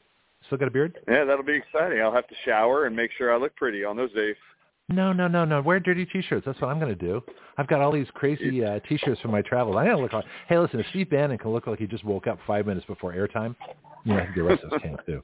He does. He Yeah, looks right. terrible. So That's Steve right. Bannon's Yep, I've heard people. I hear people say if he can pull off being as successful as he with a podcast and looking like a homeless guy, then anybody can do it. now, see, this is where content counts. So I'm, hopefully I'll go on that as well. Because obviously I'm not going to be going on good looks. I've got that, uh, what do they say, a face for radio. But uh, it's going to be it's going to be an interesting experience. Well, let's talk about that. I I mean, I want, I want to ask you questions you don't get um, all the Sure. time. So this is this is what makes uh, life much more interesting. Do you notice the difference between a radio show like this, where it's just audio, where it goes directly into your brain, there's no visual distraction or stimulation, uh, as opposed to a uh, a video podcast? Because we're going to be moving, so this is this might be something interesting for me to know. What do you think? No, for sure. But do I see anything different between the two? My Mhm. my experience with radio shows and TV shows and interviews or Mhm. podcasts. Yeah, video is very different. Uh, but I actually know tons of people appreciate just the audio versions of things, and lots of people are active and not able to sit down and watch stuff. So I personally love every outlet that allows us to get the word out. I mean, the video is great, but it's still the the audio that's actually making the most impression. So, uh, what we hear, the words we hear, what we articulate, I think radio is still super powerful. Video does some more, uh, obviously, uh, stimulation. But uh, yeah, I appreciate both in all mediums. Do you get different questions between a purely radio show and a, and a video show? Yeah, I think probably the biggest difference is I often, as I am explaining the answers to questions that are being presented, I can have so much research, so many presentations that I can share my actual research visually with the audiences through screen share. It's about the only Mhm. real thing you don't get to see through the radio and through radio experience. My favorite thing I say all the time, I am a show and tell doctor. I like to tell you and show you. So it's kind of hard through the radio to do that, but uh, the power of video, that's where I think the power comes in the interviews that we do is not only, and I do this all the time on stages every weekend, I'm somewhere in the world doing presentations, but the Mhm. power to show people what it is you're confessing, articulating, there's a lot of power behind that. It's one thing to say something, it's another one to show you, look, you want to see it? Here's the evidence. And I'll give you an example. So I was at a medical conference last weekend in San Antonio, and I Mhm. was asked to do presentations to assist these medical doctors in keeping their their hours or continuing education hours for relicensure each year. So I went Mhm. down there last week and did a presentation about 50 medical doctors. Judy Mikovits is in the room as a presenter. Lee Merritt was there. It was a great group. Uh, while I was there, I actually put up on the screen. I said, uh, "I'm about to give a presentation here." I was the only chiropractor there. I said, "I'm about to give a presentation to everybody." I said, uh, "Who can name the two people who just won the Nobel Prize for creating the mRNA vaccine?" And nobody could answer. And I said, "Great. Would you like me to show you?" so then I put it up on the screen. And Well, there's Malone was one of them, wasn't it? Wasn't he? uh, no. So I put it up on the screen. I said, "Here's." Oh no. So I put it up on the screen. I said, uh, "Here's the two people that just won the Nobel Prize in medicine for creating the mRNA COVID-19 vaccine." And their names are on the screen, on the media articles, the many articles. And I said, uh, "Here it is." Sorry. yeah, there's two doctors. They're at the University of Pennsylvania, and their names are Drew Weissman and Katalin Karikó from Hungary, who also works at the University of Pennsylvania. So I put it up on the screen, and I said, "How many of you have ever heard these names?" And no one raised their hands, and I said, Wait, wait. Uh, And I- University of Pennsylvania, isn't that where the Biden Center is? Aren't they connected directly to China? "Oh, of course they are. In fact, they're Wait, actually directly they're actually directly connected to Donald Trump. Donald Trump Oh. graduated from the University of Pennsylvania. Uh, the uh, Operation Warp Speed money went to U of Penn, his alumni, to pay these Oh. two the royalties, the commissions to actually finalize their mRNA vaccine. So anyway, so yeah, there's a big connection to Biden, big connection to Donald Trump, to University of Pennsylvania, and these two individuals that created the COVID-19 vaccines. And I did say to the medical doctors there, I said, uh, guess who must be really angry that they didn't get the Nobel Prize for their invention they've continued to lie to us about for the last three years? I said, anybody think Robert Malone's embarrassed that he wasn't recognized as the inventor of the mRNA That's why I mentioned his name. Uh, Yeah, and he's been on the show. yeah. So, but he he amazing? invented it. So how come he wasn't Well- re- rewarded? Well, I I mean, it's purely political anyway. Well, it's true. He's continued to say he's invented these, but I've been in rooms with him being filmed live on camera, and I've looked at him and said, "Do you want to explain to the world, or do you want me to do it? Why do you keep lying to the world, telling them that you're Oh. invented the mRNA vaccine?" Oh, I said, oh. "Are you going to open your mouth and explain to the world why you keep lying to people?" I did that a year ago. In the Bollingers' home, in their documentary, they filmed at a round table. It was me, Peter McCullough, Robert Malone, Stu Peters, and Sean Stone. And I said, "When are you going to stop lying to the world? And would you like to clear it up right now? Why did you keep lying and telling people you invented mRNA technology when you didn't?" and he wouldn't say a word. In fact, the only thing he said at the end of the interview was, I even kept telling him, hey, look in the camera. Tell them why is you keep lying to people. I'd like to know why do you keep lying to people, telling them that you've invented mRNA technology? It's weird. And I said, well, if he's not going to tell you, I'll just look in the camera and I told the whole world in front of Stu, Peter, the the Bollingers. I said, just so y'all know, uh, the two people that created the mRNA vaccines are actually Drew Weissman and Katalin Karikó. They're at the University of Pennsylvania. And the hmm. reason why this is important is because Katalin Karikó and Drew Weissman, which I showed these medical doctors this weekend, I said, how many of you heard a claim from this chiropractor two years ago and it watched the water documentary that there was snake venom in the COVID-19 vaccine? And they all raised their hands, and I said, how many of you ever looked into it? No one kept their hands up. And I said, hmm. all right, well now, now I'm showing you they just won the Nobel Prize. The, the only time anybody ever heard these people's names is when I told you who these people were two years ago. Y'all continued to follow Malone instead of looking at the real criminals. And I said, these two people, I'm about to show you why it is I said there's snake venom in the COVID-19 shot. And the reason why I said that is y'all were looking at the wrong guy. Y'all were distracted by a guy named Robert Malone, looking at him no, as the creator object. of the mRNA technology, and he right. is not the guy. And I told y'all, y'all are looking at the wrong person. If you want to know what's in the shots causing all these VAERS reported injuries, go look at Drew Weissman and Katalin Karikó's research studies. They tell you in their creation of the mRNA vaccine starting in 2009, they write in all their research studies mm-hmm. that they're being paid by the NIH to make mRNA gene therapy vaccines. And they state in every paper since 2009, Greg, that they use snake venom phosphodiesterase to cut the RNA or DNA of the mammal to do their mRNA gene editing technology.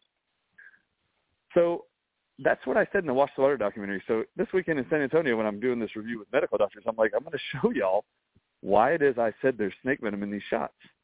So I pull up Drew Weissman and Katalin Karikó's studies from 2009, 11, 15, 12, and I'm like, look, every single paper they tell you to do mRNA uh, injections, you have to use snake venom phosphodiesterase to do it. And I what showed the about, words. Uh, what is it about snake venom that allows you to to separate or cut or cleave or whatever the word is um, parts of uh, messenger RNA? Yeah, so they said. Uh, anyway, in the papers they state that snake venom phosphodiesterase is effective at cutting mRNA genetic material mm-hmm. that is capped on either end.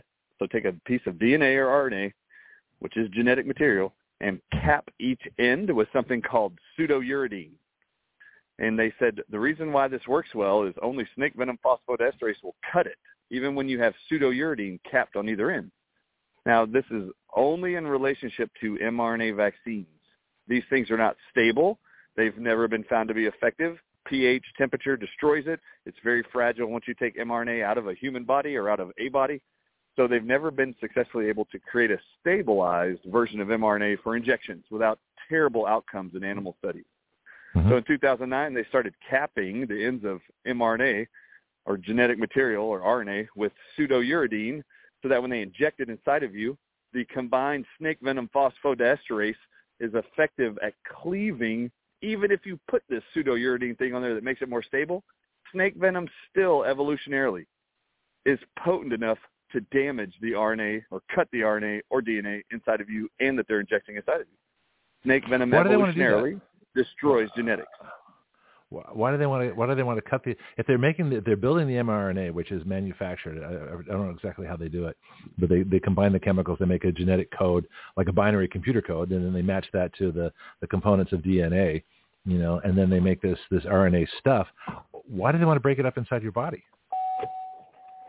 Yeah, their whole goal is to actually get your body to manufacture something called a genetic sequence, which is a spike right. protein gene in the scenario of mRNA vaccines. So the goal is to get whatever the code for the gene, they want it inside your cells combining with your DNA. Okay. I mean, this this all sounds very familiar. Um, but it, it just you know like I say I'm cu- I'm curious as to you know me I like to know the the, the Not. exact reasons without getting too biochemical like uh, Judy Mikovits does because then she loses us but it's just the why of course. I mean, it's it's the why question as to why and here's another question too if if this is if you put some of this stuff in your body and it teaches every time your cells replicate they're replicating with this new information why would you need more than one shot why would you need more than just a tiny little bit of this stuff to start the mm. process to go through all your cells, which I don't know how long it would supposedly take. But if you have extra shots, you, if you're injecting the same material that's teaching your body the same thing, why would you need extra ones? That doesn't make any sense. Because the first shot is already teaching your body how to make it. Yeah. Greg, that, that is the that is a perfect use of logic. Well, I have my moments. Yeah, that's right. So that is a perfect in a while. example of logic. Yeah. Yeah. So, so I'm going to explain to you exactly why they said you had to have more than one. okay. Uh, I actually I held a conference here in Dallas, Texas, in September 8th and 9th called "Healing for the Ages," and the actual subtitle of my conference was "Healing in the Age of Bioweapons." And in this two-day event, we actually showed the entire world why there is two different shots. For the first time in history, they said the COVID-19 mRNA vaccines had to be two shots within a two-week period to consider the person fully vaccinated.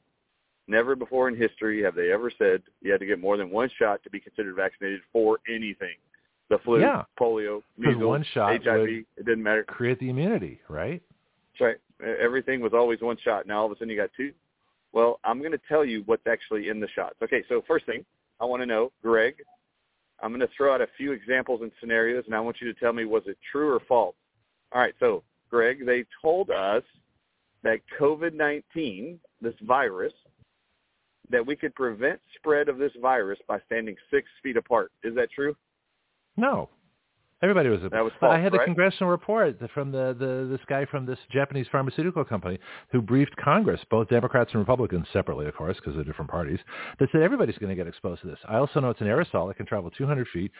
I even did a, a, a thing on this as one of my reports, one of my little satire pieces. So that it, you can spread it through an entire office building in about two minutes through a central air system. Exactly right. All right. So was it true when they said six feet apart is plenty of space to keep you from getting sick? Was that true? So that was a false claim. They also stated that wearing a mask would prevent you from getting this virus. Was that true? Well, of course not, but we've talked about that. give me a tough question. Come on, Bryan. Give me a good one. Did- this, I mean, they I, I used to read the directions it- on the box. I read the directions on the box. It says this does not stop viruses. That's right. You know, and then they I read also- the study uh, that the guy that came up with six feet, those were tuberculosis droplets. They weren't even an aerosol. All right. So you've heard claims that they've said were fact, which were actually not true. They also Right, told us, Greg, that PCR tests were accurate and could determine whether or not you had a coronavirus. Was that true? Or was No. that false? No, it's false because the person who invented it said it was never to be used as a diagnostic. Uh, Very true. All right, you're you're great, Greg. You're actually astute and awake. This is great. All right, so you now know they have had multiple claims of what they claim to be truth scientifically, but they're actually Uh-huh. falsehoods. All right, so let's give you another one. They also said if you got vaccinated for COVID, you wouldn't get COVID. That's what they told you. Joe Biden actually said this every time. Just get the Oh no, shot no, no! It's just the opposite. No, uh, the COVID, the COVID uh, shot is a marketing device to give people COVID so they can sell more uh, COVID shots. Yeah. So was it Just the true when they said if you get COVID, you won't? If you get the vaccines, you won't get COVID. Was that true? No, of course that's not true. No, of course No, not. Okay. No, Okay, they give They me a tough one, Bryan. on. Give me a tough one. They also- you don't have to think about. I will. Oh, okay. So then they actually they also said if you get COVID once, you won't get it a second time. Was that true? Um, it's interesting ah, because I got immunity. I had COVID before we knew what it was, and I've never had anything since except one little cold. I, my immunity actually improved after COVID. So they say you can't get. I, I know you can get it again, but what I'm really curious about is the circumstance. Is it a suppressed immune Yeah. system or something else, or is it a variation? But exactly. I know the variations come from. There's something I forgot what the term is, but there's a term that when you have a COVID shot, you actually uh, you you your body is geared for that one particular strain, but it allows other strains to come up. So it actually creates mutations. And I forgot what that thing is, what that word is. yeah, very good. All right, so it was not true that you could get it once and never get it again, but that was a claim by some MDs. But that was not true or accurate. There was a lot. But, well, wait a minute. Hold on a sec. Because that, but it, for those of us that have natural immunity, now we're not talking about the COVID shot, but if you have natural immunity, okay. So I got COVID before I knew what it was. I've got the shows to prove it. I sound like hell. Uh, I had the worst cough in the world for two weeks. Couldn't sleep, lying down. You know, but when it was done, it was done. I took two days off work, relaxed for a couple of days, and I was fine. I didn't know about uh, Yeah. hydroxychloroquine or quercetin, and I hadn't talked to uh, Dr. Zelenko yet. None of that stuff had happened. So I realized after I heard about COVID, I already, I'd already had COVID. I said, great, I'm immune now. So I never wore, I, I never wore a mask anyway, just because those things are stupid. Um, but went in public, you know, drove around constantly, windows down, met with people, never, never distant or any. I didn't care about any of that stuff because I already had it. It's like flu. Once you got it, you got it. So how? So is there a difference between? Here's a question though. So so is this true, Bryan? Um, that if you if you got over COVID using your natural immunity, can you get it again? Oh yeah, for sure you can. Okay. Is it a strong? And I'll explain- Is I'll it, explain uh, why. Is it a variation of the original? Because the original strain died out. What? Late uh, 2020, early 2021. It was already gone. So they're Exactly so, every, so they were vaccinating for something that had already gone, right? Right. So yeah, so this is the this is to help answer this question. So have you Okay. ever known anybody to ever get a cold before COVID? A cold Mhm. more than once. Oh yeah, but those, but but every cold's different though. So yes. Exactly right. So you have and what are cold viruses called? What are they by definition? Rhinoviruses? They're they're viruses. They're they're they're coronaviruses, right? They are coronaviruses. Very good. All right. So can people get coronaviruses once and then get them again? Sure. Of course they can. You can get a coronavirus more than once. So yes, there can be variations. There can be uh, different coronaviruses that you can be exposed to. You can get sick more than once from a flu virus, from a coronavirus. Absolutely. So you can absolutely get any of these infections more than once. So that was Mhm. not true that if you got it once, you would never get it again. Hi, honey. No, that makes sense. Uh, All right, but, so- like I say, but I, I, you know me, I have to get into the details, and the details are, I would differentiate between those who got COVID shots and got it again. Oh, for because sure. I think the the people now isn't it true that the people that got COVID the most times had COVID shots? Oh, for sure. Absolutely 100%. Those that got vaccinated got COVID more often than anybody else. So the COVID so- shot causes COVID. Oh, absolutely. All right. So That's why it's a marketing So the reason, yeah, so the reasons for these very well answered questions by Greg on Action Radio. The reason why he knew all these answers, which is phenomenal, is because he stayed educated and informed and had common sense and logic in his mind and his brain that he's been gifted with that Well, so many people you. have lost for some reason. Well, well so wait a minute. Greg, let's- I was I was hold up. I was establishing falsehoods that we were told were truths scientifically, but they were not. So these Right. are multiple of these. So Greg, we have all been told that these COVID-19 vaccines by Pfizer and Moderna are this new technology. We just gave a Nobel Prize to the people that created it, Drew mm-hmm. Weissman and Catalina Karikó. We have been told that these are called mRNA vaccines. Now, by definition, that they keep claiming these are called mRNA vaccines. What would you su- what would you believe might be in these shots that they are calling mRNA vaccines? Would you Ooh, guess, such a leading Greg, that they put? Would you believe? Yeah, I want you to tell me what do you think would be in those shots? Just by I the name assume- mRNA vaccine. Until you asked me this question, I would assume that an mRNA vaccine actually had some mRNA in it. But I think you're going to tell Very me that it doesn't. good. I think you're going to tell me there's no such thing in there. How am I doing? That's right. You're doing great. All right. So we were told stand six feet apart, you won't get COVID. That ain't true. You were told to wear a mask, you won't get COVID. That isn't true. You were told the mask would trap COVID. That wasn't true. You were told the vaccines would prevent COVID. That was not true.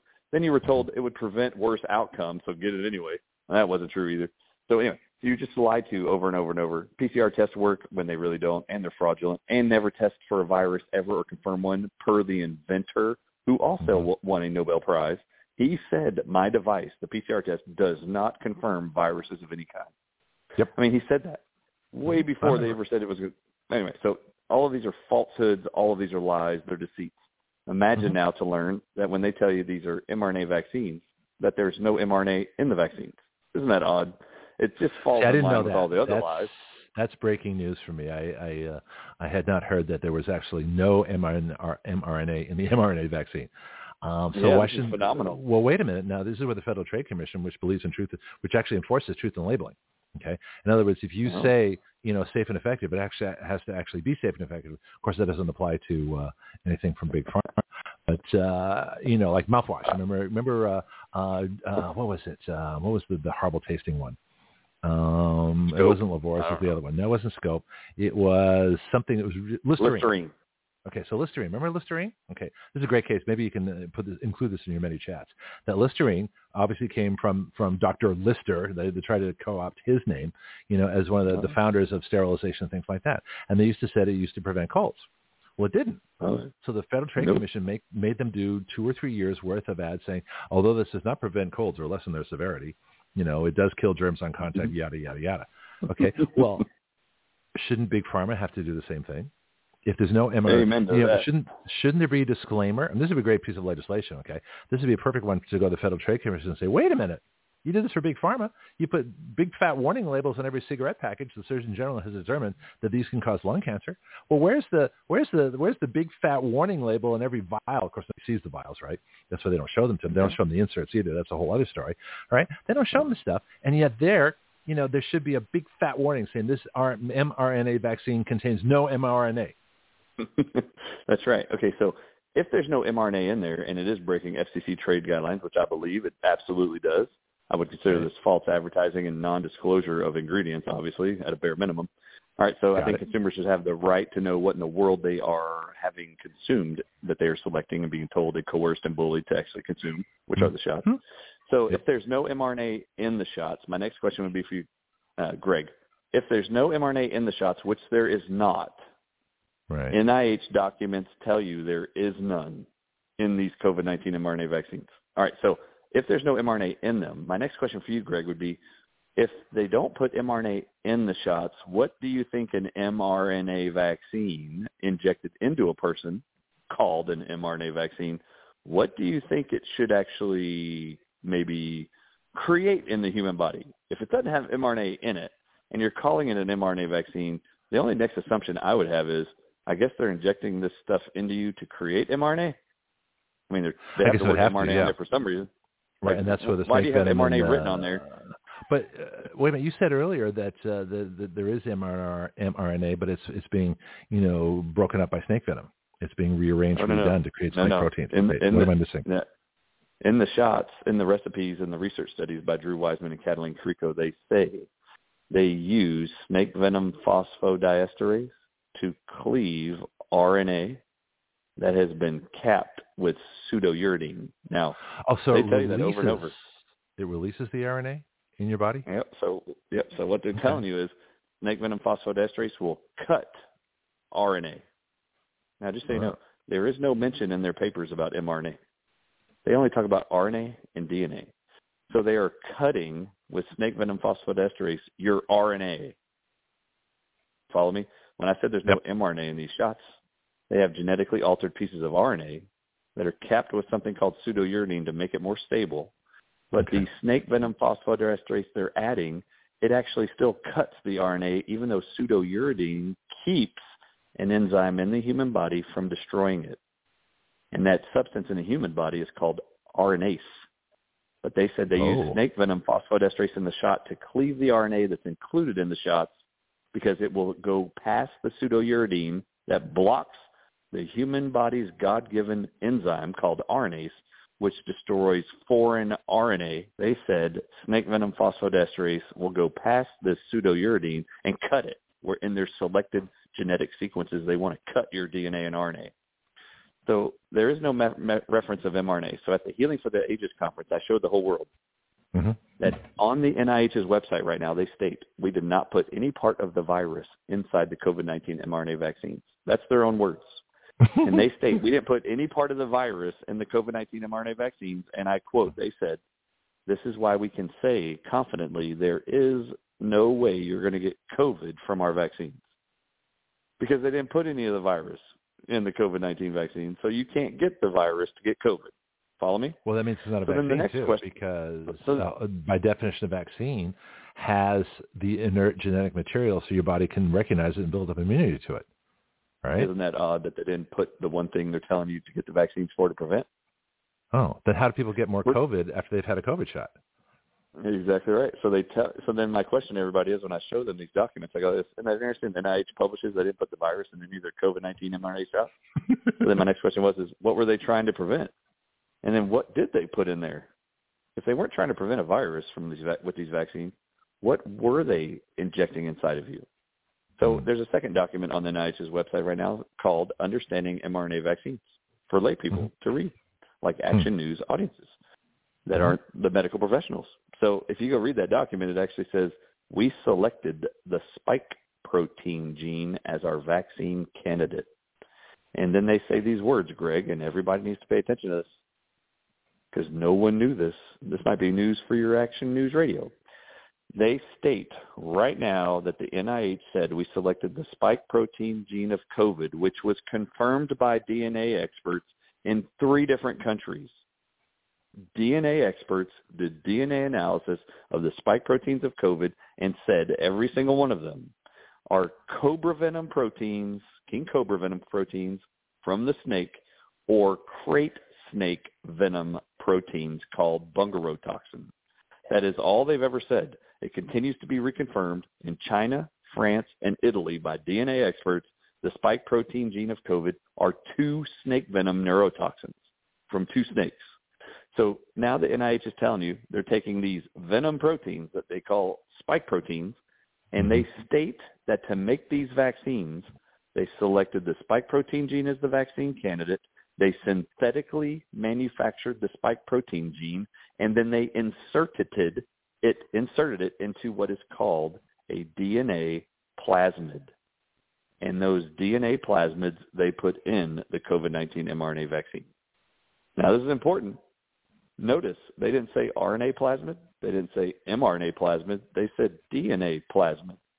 Mm-hmm. They did not put any mRNA in these shots. They did not put any RNA in these shots. They put what are called DNA plasmids. But they are calling these vaccines mRNA vaccines. And I want to explain to your audiences what they show you they did. They put DNA plasmids with snake venom proteins in them called cobra toxin and bungarotoxin.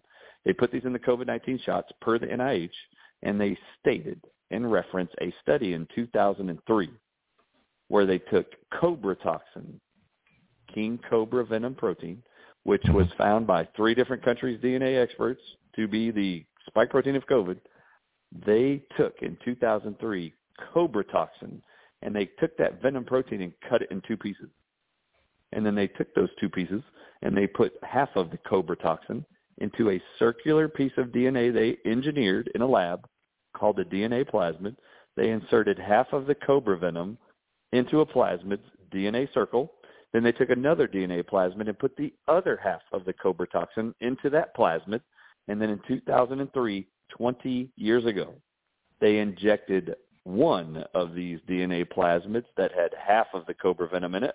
They injected that into animals and they wanted to know, does the animal manufacture, this is not a joke, Greg, listen Action News Radio, they took these DNA plasmids in 2003 that had half of king cobra venom in it and they injected it into animals. And their question was, if we inject half of cobra venom in a plasmid, a piece of DNA, circular piece, inject that into mammals, will the mammal's cells draw in this circular piece of DNA that now has an instruction in the DNA, circle piece, little hula hoop of DNA.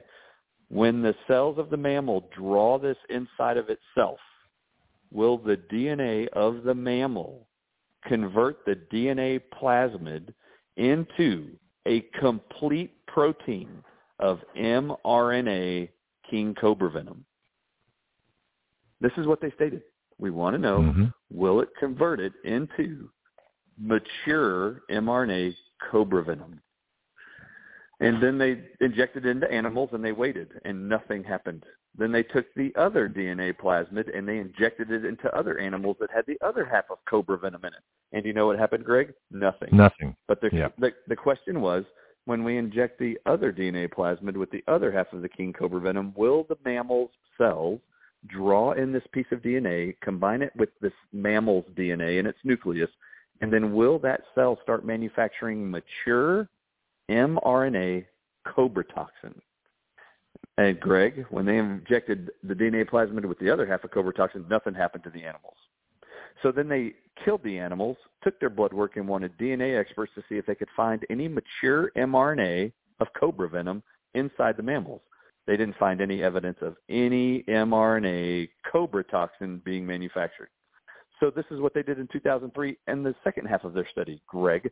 They took DNA plasmids with half of the cobra toxin, the spike protein of COVID. They took half in one DNA plasmid, put the other half of the king cobra venom, they cut in half, put it in another DNA plasmid, and guess what they did? They injected one of the DNA plasmids with half the cobra venom into the mammal. And then they waited a few days and they injected the other DNA plasmid that had the other half of the cobra venom protein in it, and they injected that into the animal. And their next question was, what happens when we inject them with two parts of the cobra venom suspended in two different DNA plasmids and do it over several days? If we inject both of them, will the mammal's own bodies, cells, take these DNA pieces and combine through what they call splicing will the mammal's body splice the two pieces of cobra venom together to make a mature, complete mRNA of the cobra venom toxin?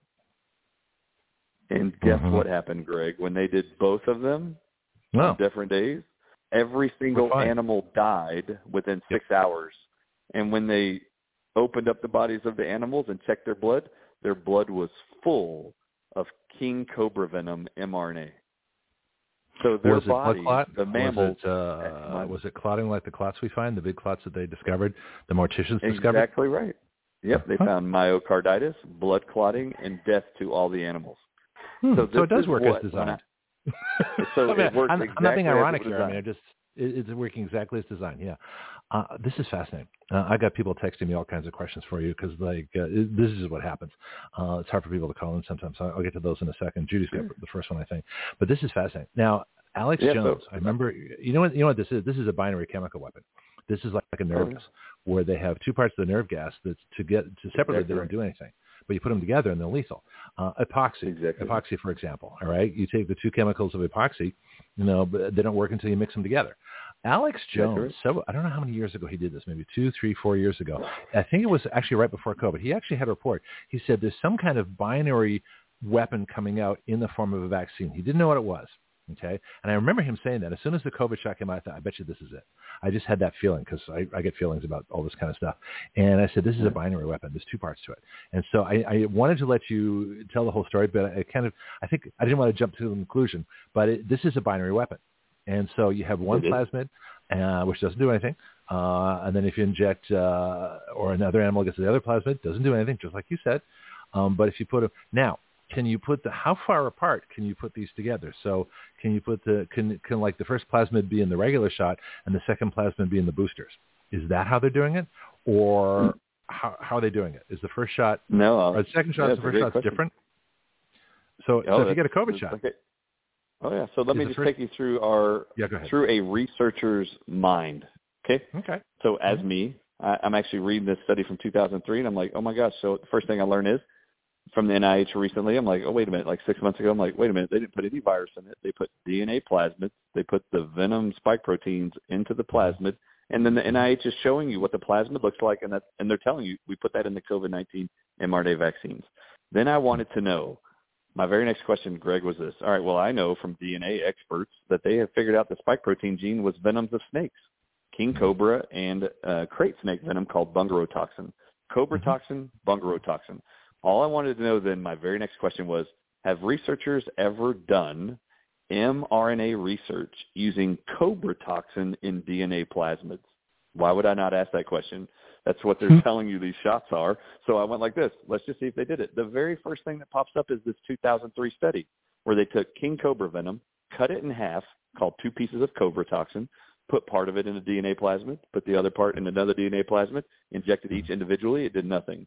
When they did it separately and injected both of them into the human or the mammal, the mammal's own cells, mammal cells, Greg, the cells drew in the plasmids, spliced together the two pieces of cobra toxin, and then spit out of the mammal cells mature alpha cobra toxin mRNA. And it killed all of the animals as if they had been bit by a king cobra. Well, yeah, it's the same bit by a effect. You know, you, you get you get you get envenomated or whatever is another. But it's the same. You know, it's interesting that a cobra fang, you know, and a needle are pretty much the same thing, right? they inject directly into your bloodstream. Oh, the the actual hypodermic needle was made from the design of a fang. That's yeah. Okay. So it. so this makes perfect sense. All right. So so we know how All they're right, so injected. this we know the, how this. so let's yeah. keep, so, Go ahead. so I'm going No, to keep, keep this going. going. so people learn. Sure. Okay. All right. So All right. my very next question was this. All right. Well, in 2003, 20 years before the COVID-19 vaccine mRNAs come out uh, by Drew Wiseman, Catalin Carrico, 20 years earlier, they proved their concept that you could take DNA plasmids separately on separate days, and the cells of the mammal would combine them naturally to form and create a mature venom that would Mhm. actually kill the animal. And it did. It killed 100% of the animals, Greg, in six hours.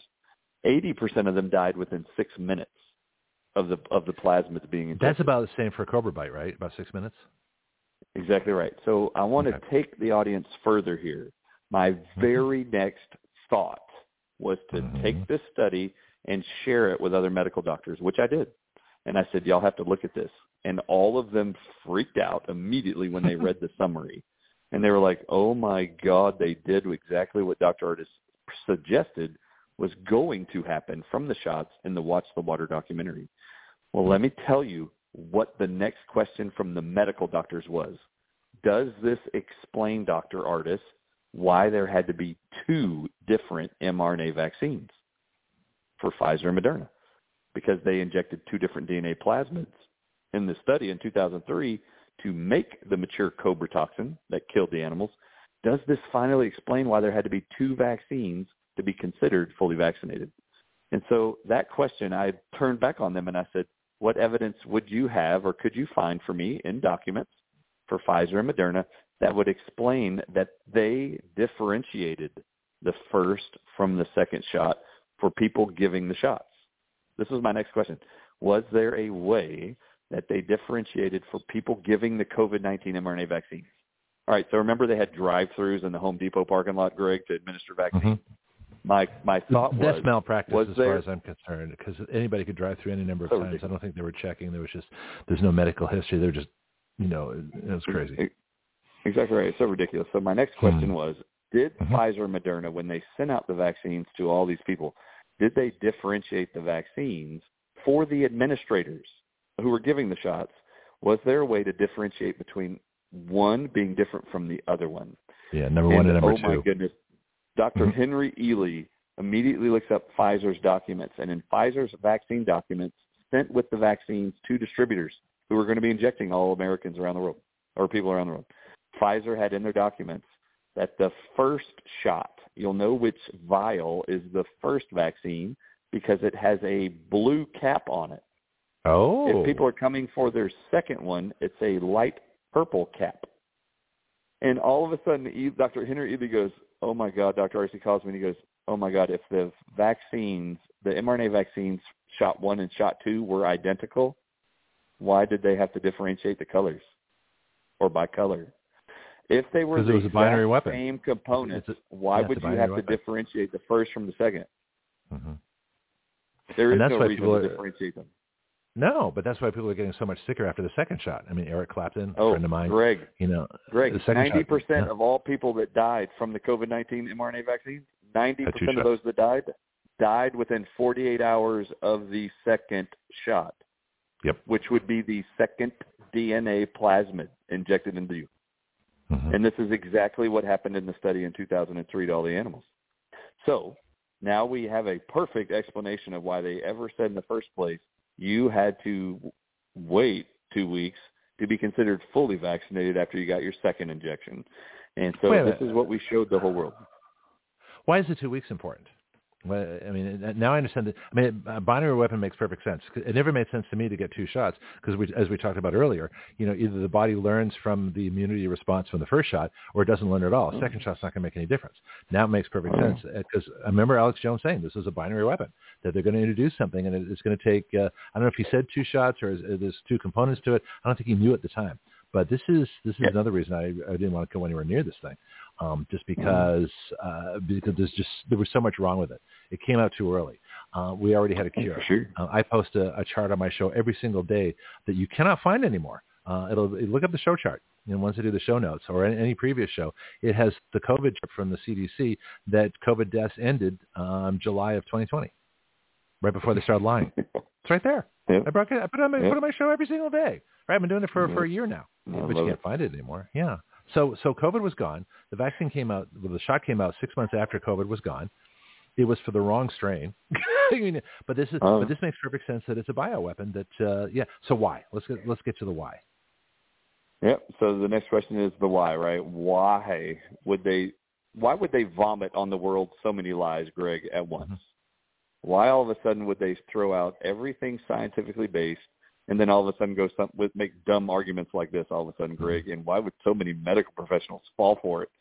I mean, seriously, this is the first time ever you've heard that children who don't have any symptoms are now responsible for the pandemic and the worsening of the pandemic. You have you have kids I that mean, aren't sick are being called asymptomatic spreaders for the first time ever, and a whole bunch of MDs are now like, "Oh my God, yes, they're spreading this without any symptoms." No, we uh, Listen, people, the only way we ever spread infections before every elementary school you've ever been to in your whole life since you were five years old in kindergarten, you were told to sneeze inside your elbow, wash your hands so you don't get like cough on your hands, get snot on your hands, don't touch a doorknob, make sure you wash your hands often.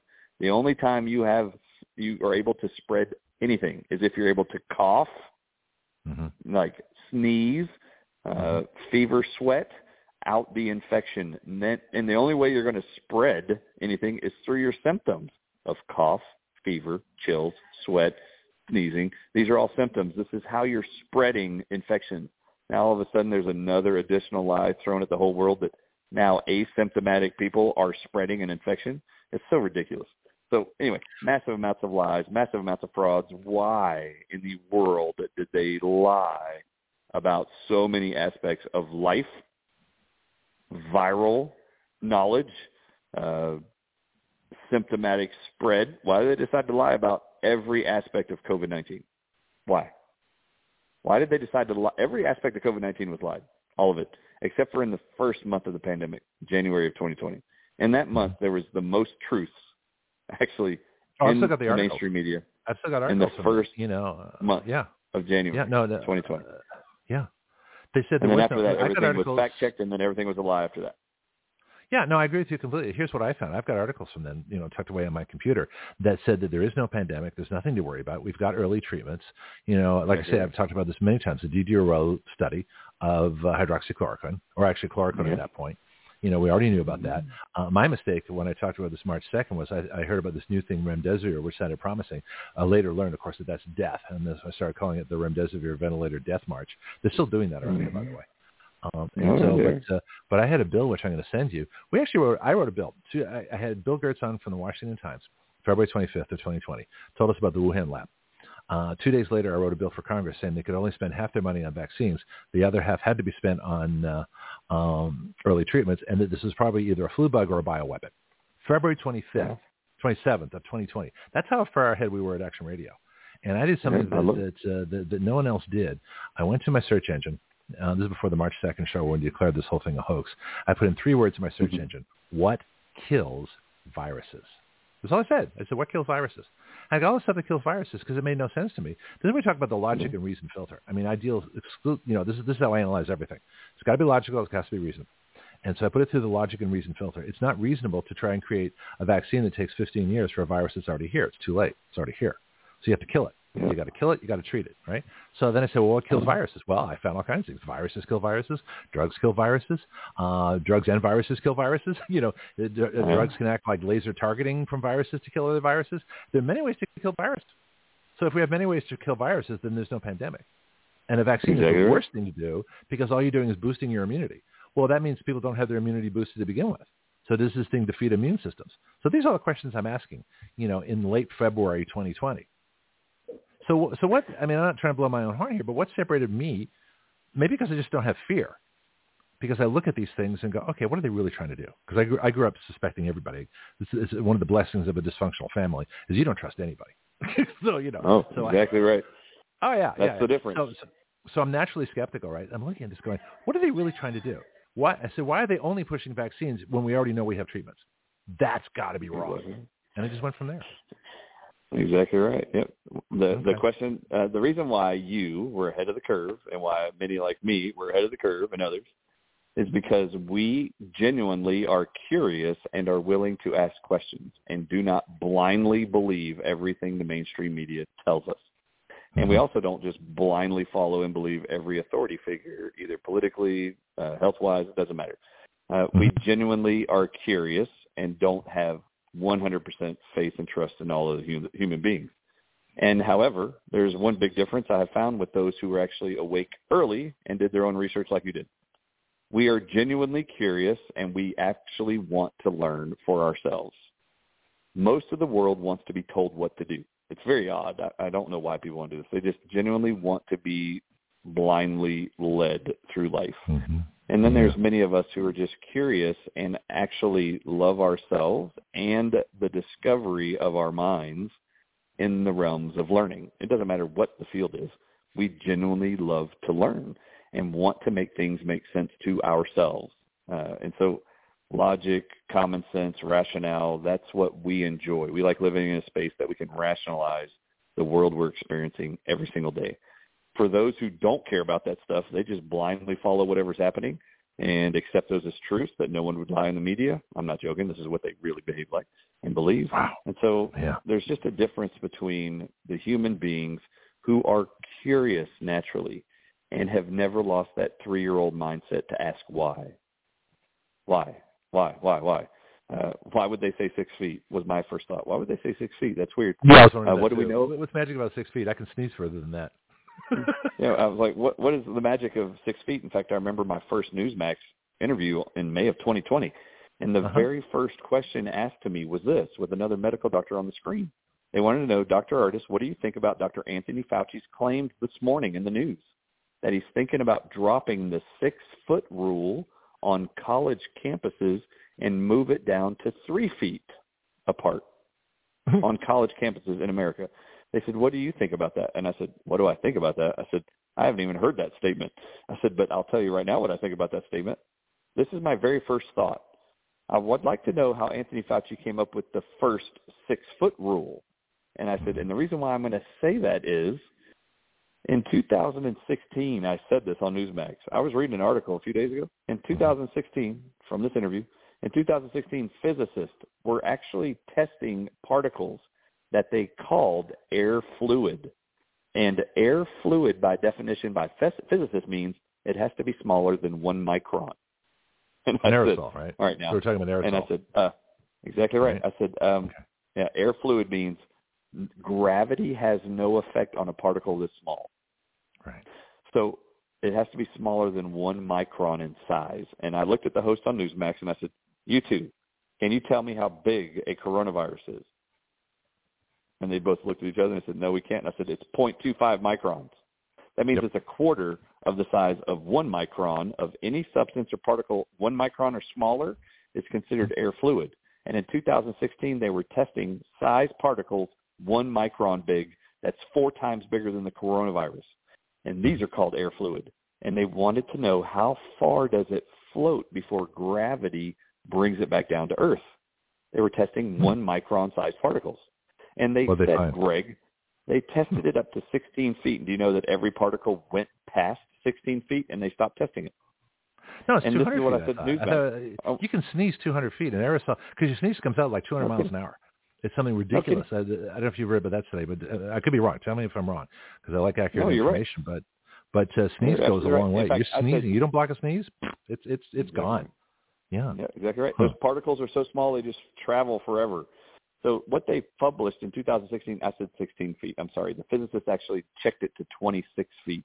And they said once it went to 27 feet, they stopped checking it because that was the distance they were evaluating for. So they knew in 2016 that anything one micron or smaller, which is the COVID-19 particle size, they Mhm. said would travel beyond 27 feet. And this is what I looked at Newsmax and I went like this. If physicists figured out that things as big as COVID can travel in the air between individuals farther than 27 feet, I want you to tell me what I think about Anthony Fauci's six-foot guess and his now three-foot guess. And both the Newsmax hosts looked at each other, Greg, in May of 2020 and went just like this. I guess we should start telling people to stand apart 27 feet. And I said, exactly right. Everybody should be standing 27 feet apart. it. That's exactly what I said. Everybody needs to stand 27 feet apart. It's so weird. How did they not get it, Greg? You know, because their their mind. Well, I'm going to tell you about a NASA study in, in a bit. I, I want to get a Judy question. In, well, uh, question for a second because I got to make sure I get these in. Do you have time past the top of the hour? Because I've got another. I got a little bit more time. I don't know if you have another interview coming up. I just want to I've make sure. got an interview right at 11 my time, Central Time. Uh, I'm Top of the Time also. I- Let's do this quickly then, um, because I want to tell you about. Uh, I'll tell you off the air. Maybe we'll get you next time. I'll send you the information. There was a NASA study that tested um, kids at five years old for creativity, imagination, problem solving, and they found that 98% of kids were at the genius level at five years old. Wow. Now, once they went through school and became adults at 18, guess how many were still at the genius level for creativity, imagination, and problem solving? Man, I have no idea, but I'd like to know. 2%. 5%. Two. You said two? Holy crap. I was, uh, I was, uh, So fairly reversed. close. So 98% of the kids were geniuses. 98% of the kids were idiots by the time they got through school. That's why. Oh, do you have, do you, Mhm. do you have that study, Greg? I want to do a whole show. Oh, I on got like five different articles on. I'm going to do it next week. I'll send it to you, but I want to make sure we get Judy's question and, and Diane's question beforehand. I'll send it to you because it relates to exactly our question: why? Why are these people so accepting of this? Why are they so easily done by fear? And the reason is because they've lost their problem solving and creativity. I'm convinced Yeah, of it. exactly. Let me tell you this. So Absolutely. Judy's question is, yeah, oh, this is gonna be fun. We- we- We're just getting started. We're having we're, this. This is this is the, the the you know as uh, Matt Gates calls us, you know, the ideas factory. So Judy asks, would you ask him? I guess that's you. Mechanism mechanism of snakes shedding skin. She says it's almost as if my hands and face were burned from the inside out. So good not to be seen on Rumble. it says, uh, but she talks about Dupixent, D-U-P-I-X-E-N-T, phospholipids, and caro keratinocytes. Keratinocytes? Keratinocytes. Yeah. What's going on? What about snakes and snake skin? And you know anything about yeah, that? it's- I used to actually say, man, this shedding reference to the vaccine, I think is just another skin reference.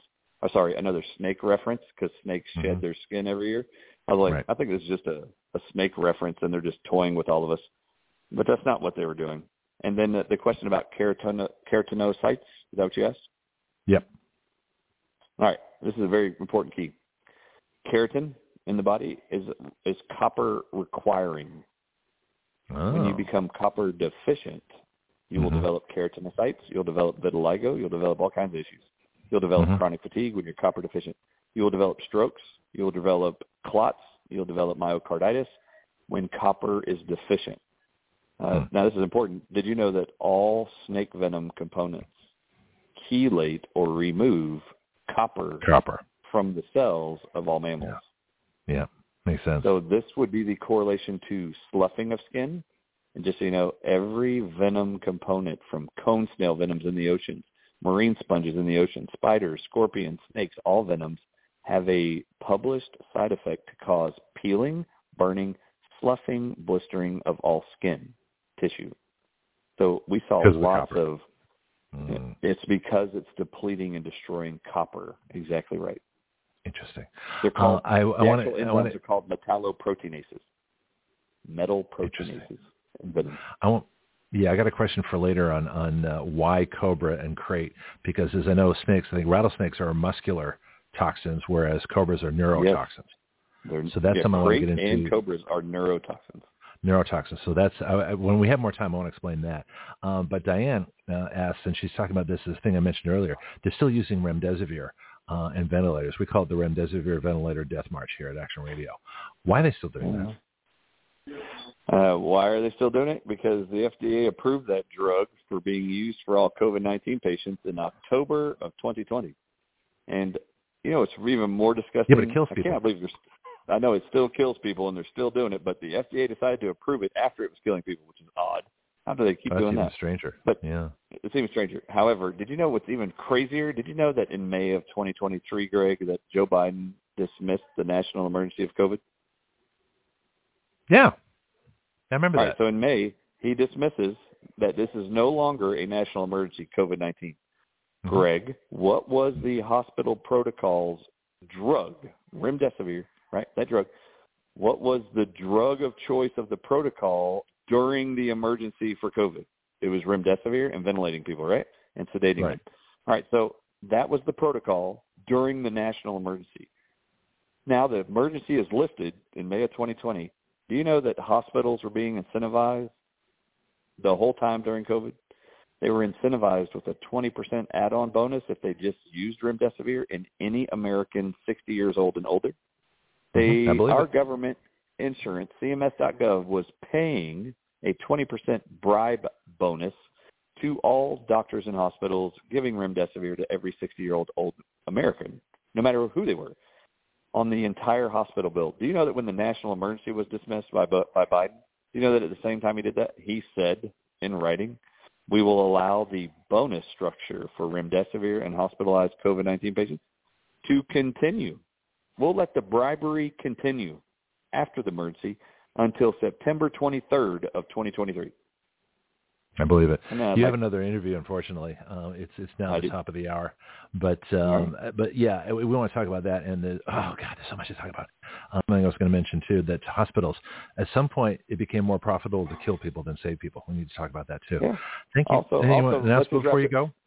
Go ahead. Yeah, I'd like to know why did UC Berkeley's oncologist who did a research study, a 20-year study, why in 2000, the year 2000, did he say I'm no longer doing this research study that was designed to be for 20 years? He canceled it after 10 years. Study was.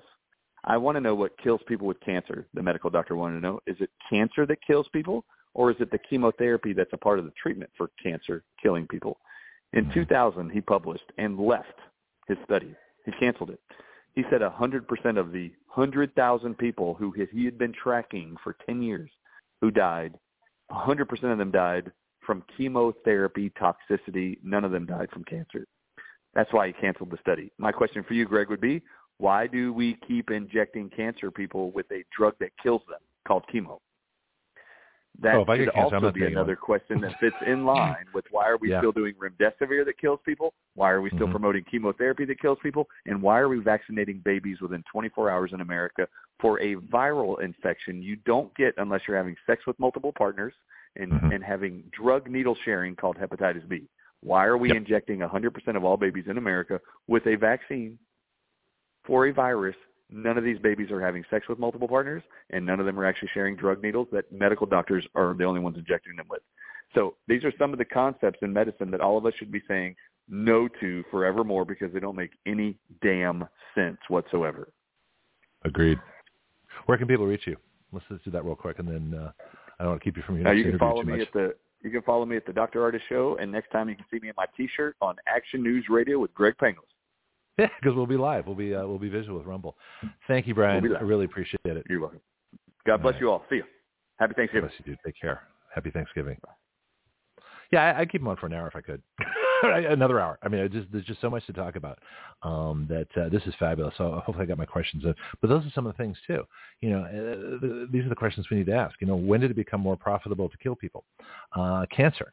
You know, why if people are dying from chemotherapy, um, then is anybody really being cured with cancer? And I, was going to mention, I didn't have time, but uh, uh, David Trombley, who's a soldier here, um, who uh, had, uh, you know, he wrote a book, Grounded and Cured. So he was grounded because he had bone cancer. Well, did he get chemo? No. diet, exercise, nutrition, uh, and uh, took care of himself. Cancer went away. Um, you know, I had uh, I had melanoma skin cancer, and unfortunately, it was caught early it was taken off. But uh, did I go through any kind of other procedures or drugs? No. You know, I did my normal exercise, nutrition, and uh, you know, cut my stress down, and I was fine. I'm still wondering now if I, if I needed heart surgery. I'm gonna one day I'll find out about that. But since it's done, I'm not going to dwell on it too much because I can't change it. But obviously, I had the surgery, so now the question is, um, you know, was it necessary? Well, hopefully.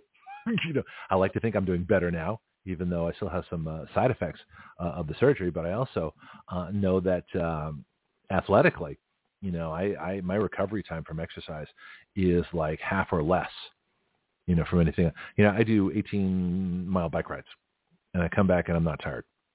I'm 64 years old, you know, and, uh, and so, and I'm extending my bike rides. I'm actually going further. I'm doing, spending more time in the gym, you know, so overall, and a lot of that has to do with weight loss too. Weight loss is the number one thing you can do for yourself, but this has been fascinating. And so, like I said, we're going to rumble, hopefully maybe on, on video, we'll get Bryan on more often, which would be nice, but I could talk to him for hours. And we did, we had, for 18 weeks, we had Bryan and Judy and all these amazing doctors uh, three hours at a time, and we had them for you know for for the full three hour show. And I started late, used to start like one o'clock in the afternoon because that's when uh, Judy Mikovits on the on uh, Pacific time could actually call in because that would have been uh, one o'clock would be like eleven o'clock her time. Uh, but we did it, and we had everybody was there, you know, most weeks, and it was just amazing. Now I forgot to mention with him also Citizen Legislation Day. I'll have to talk to him about that too, but uh, got to get him out here for that because uh, that's going to be fun. So anyway, um, that's it. That's the show today, and I'll be taking off tomorrow's Thanksgiving, so I'm taking that off. Friday, yeah, I'm taking that off too. Uh, so we're back Monday and a lot of what I'm going to do this weekend is work on um, getting uh, getting us ready for Rumble. You know, Action Radio was moving to Rumble, and we'll be there. The Action Radio channel is real easy to find. Same name I use every time, Action Radio Citizen Legislature. So that's where you'll find us. So uh, feel free to to go to that. Uh, and wait, anybody else on? Uh, yep, that's it for um, for live chat. Nothing on there as well. I think I played everything I have to play. Is there anything else I need to play? Yeah, probably not. I'd have a Christmas screen and all that stuff. All right, let me see. What's the music? For, oh, I know the music for today. So let me just play our, our closing classic theme, which we do on Wednesdays, uh, a little Beethoven's Fifth. And so let's get, me just scroll down for that. And I will see you all Monday. So I'm going to take a four-day break. So enjoy yourselves. Listen to all the podcasts. There's plenty of information. Listen to this podcast. That'll take you a couple times through just to cover all the ground we covered on this one. Monday, and that'll be Monday, December, I don't know, what is it? No, Monday, Monday, Monday, Monday. When is the date Monday? November 27th. Full moon. Ooh, interesting. I'll see you then.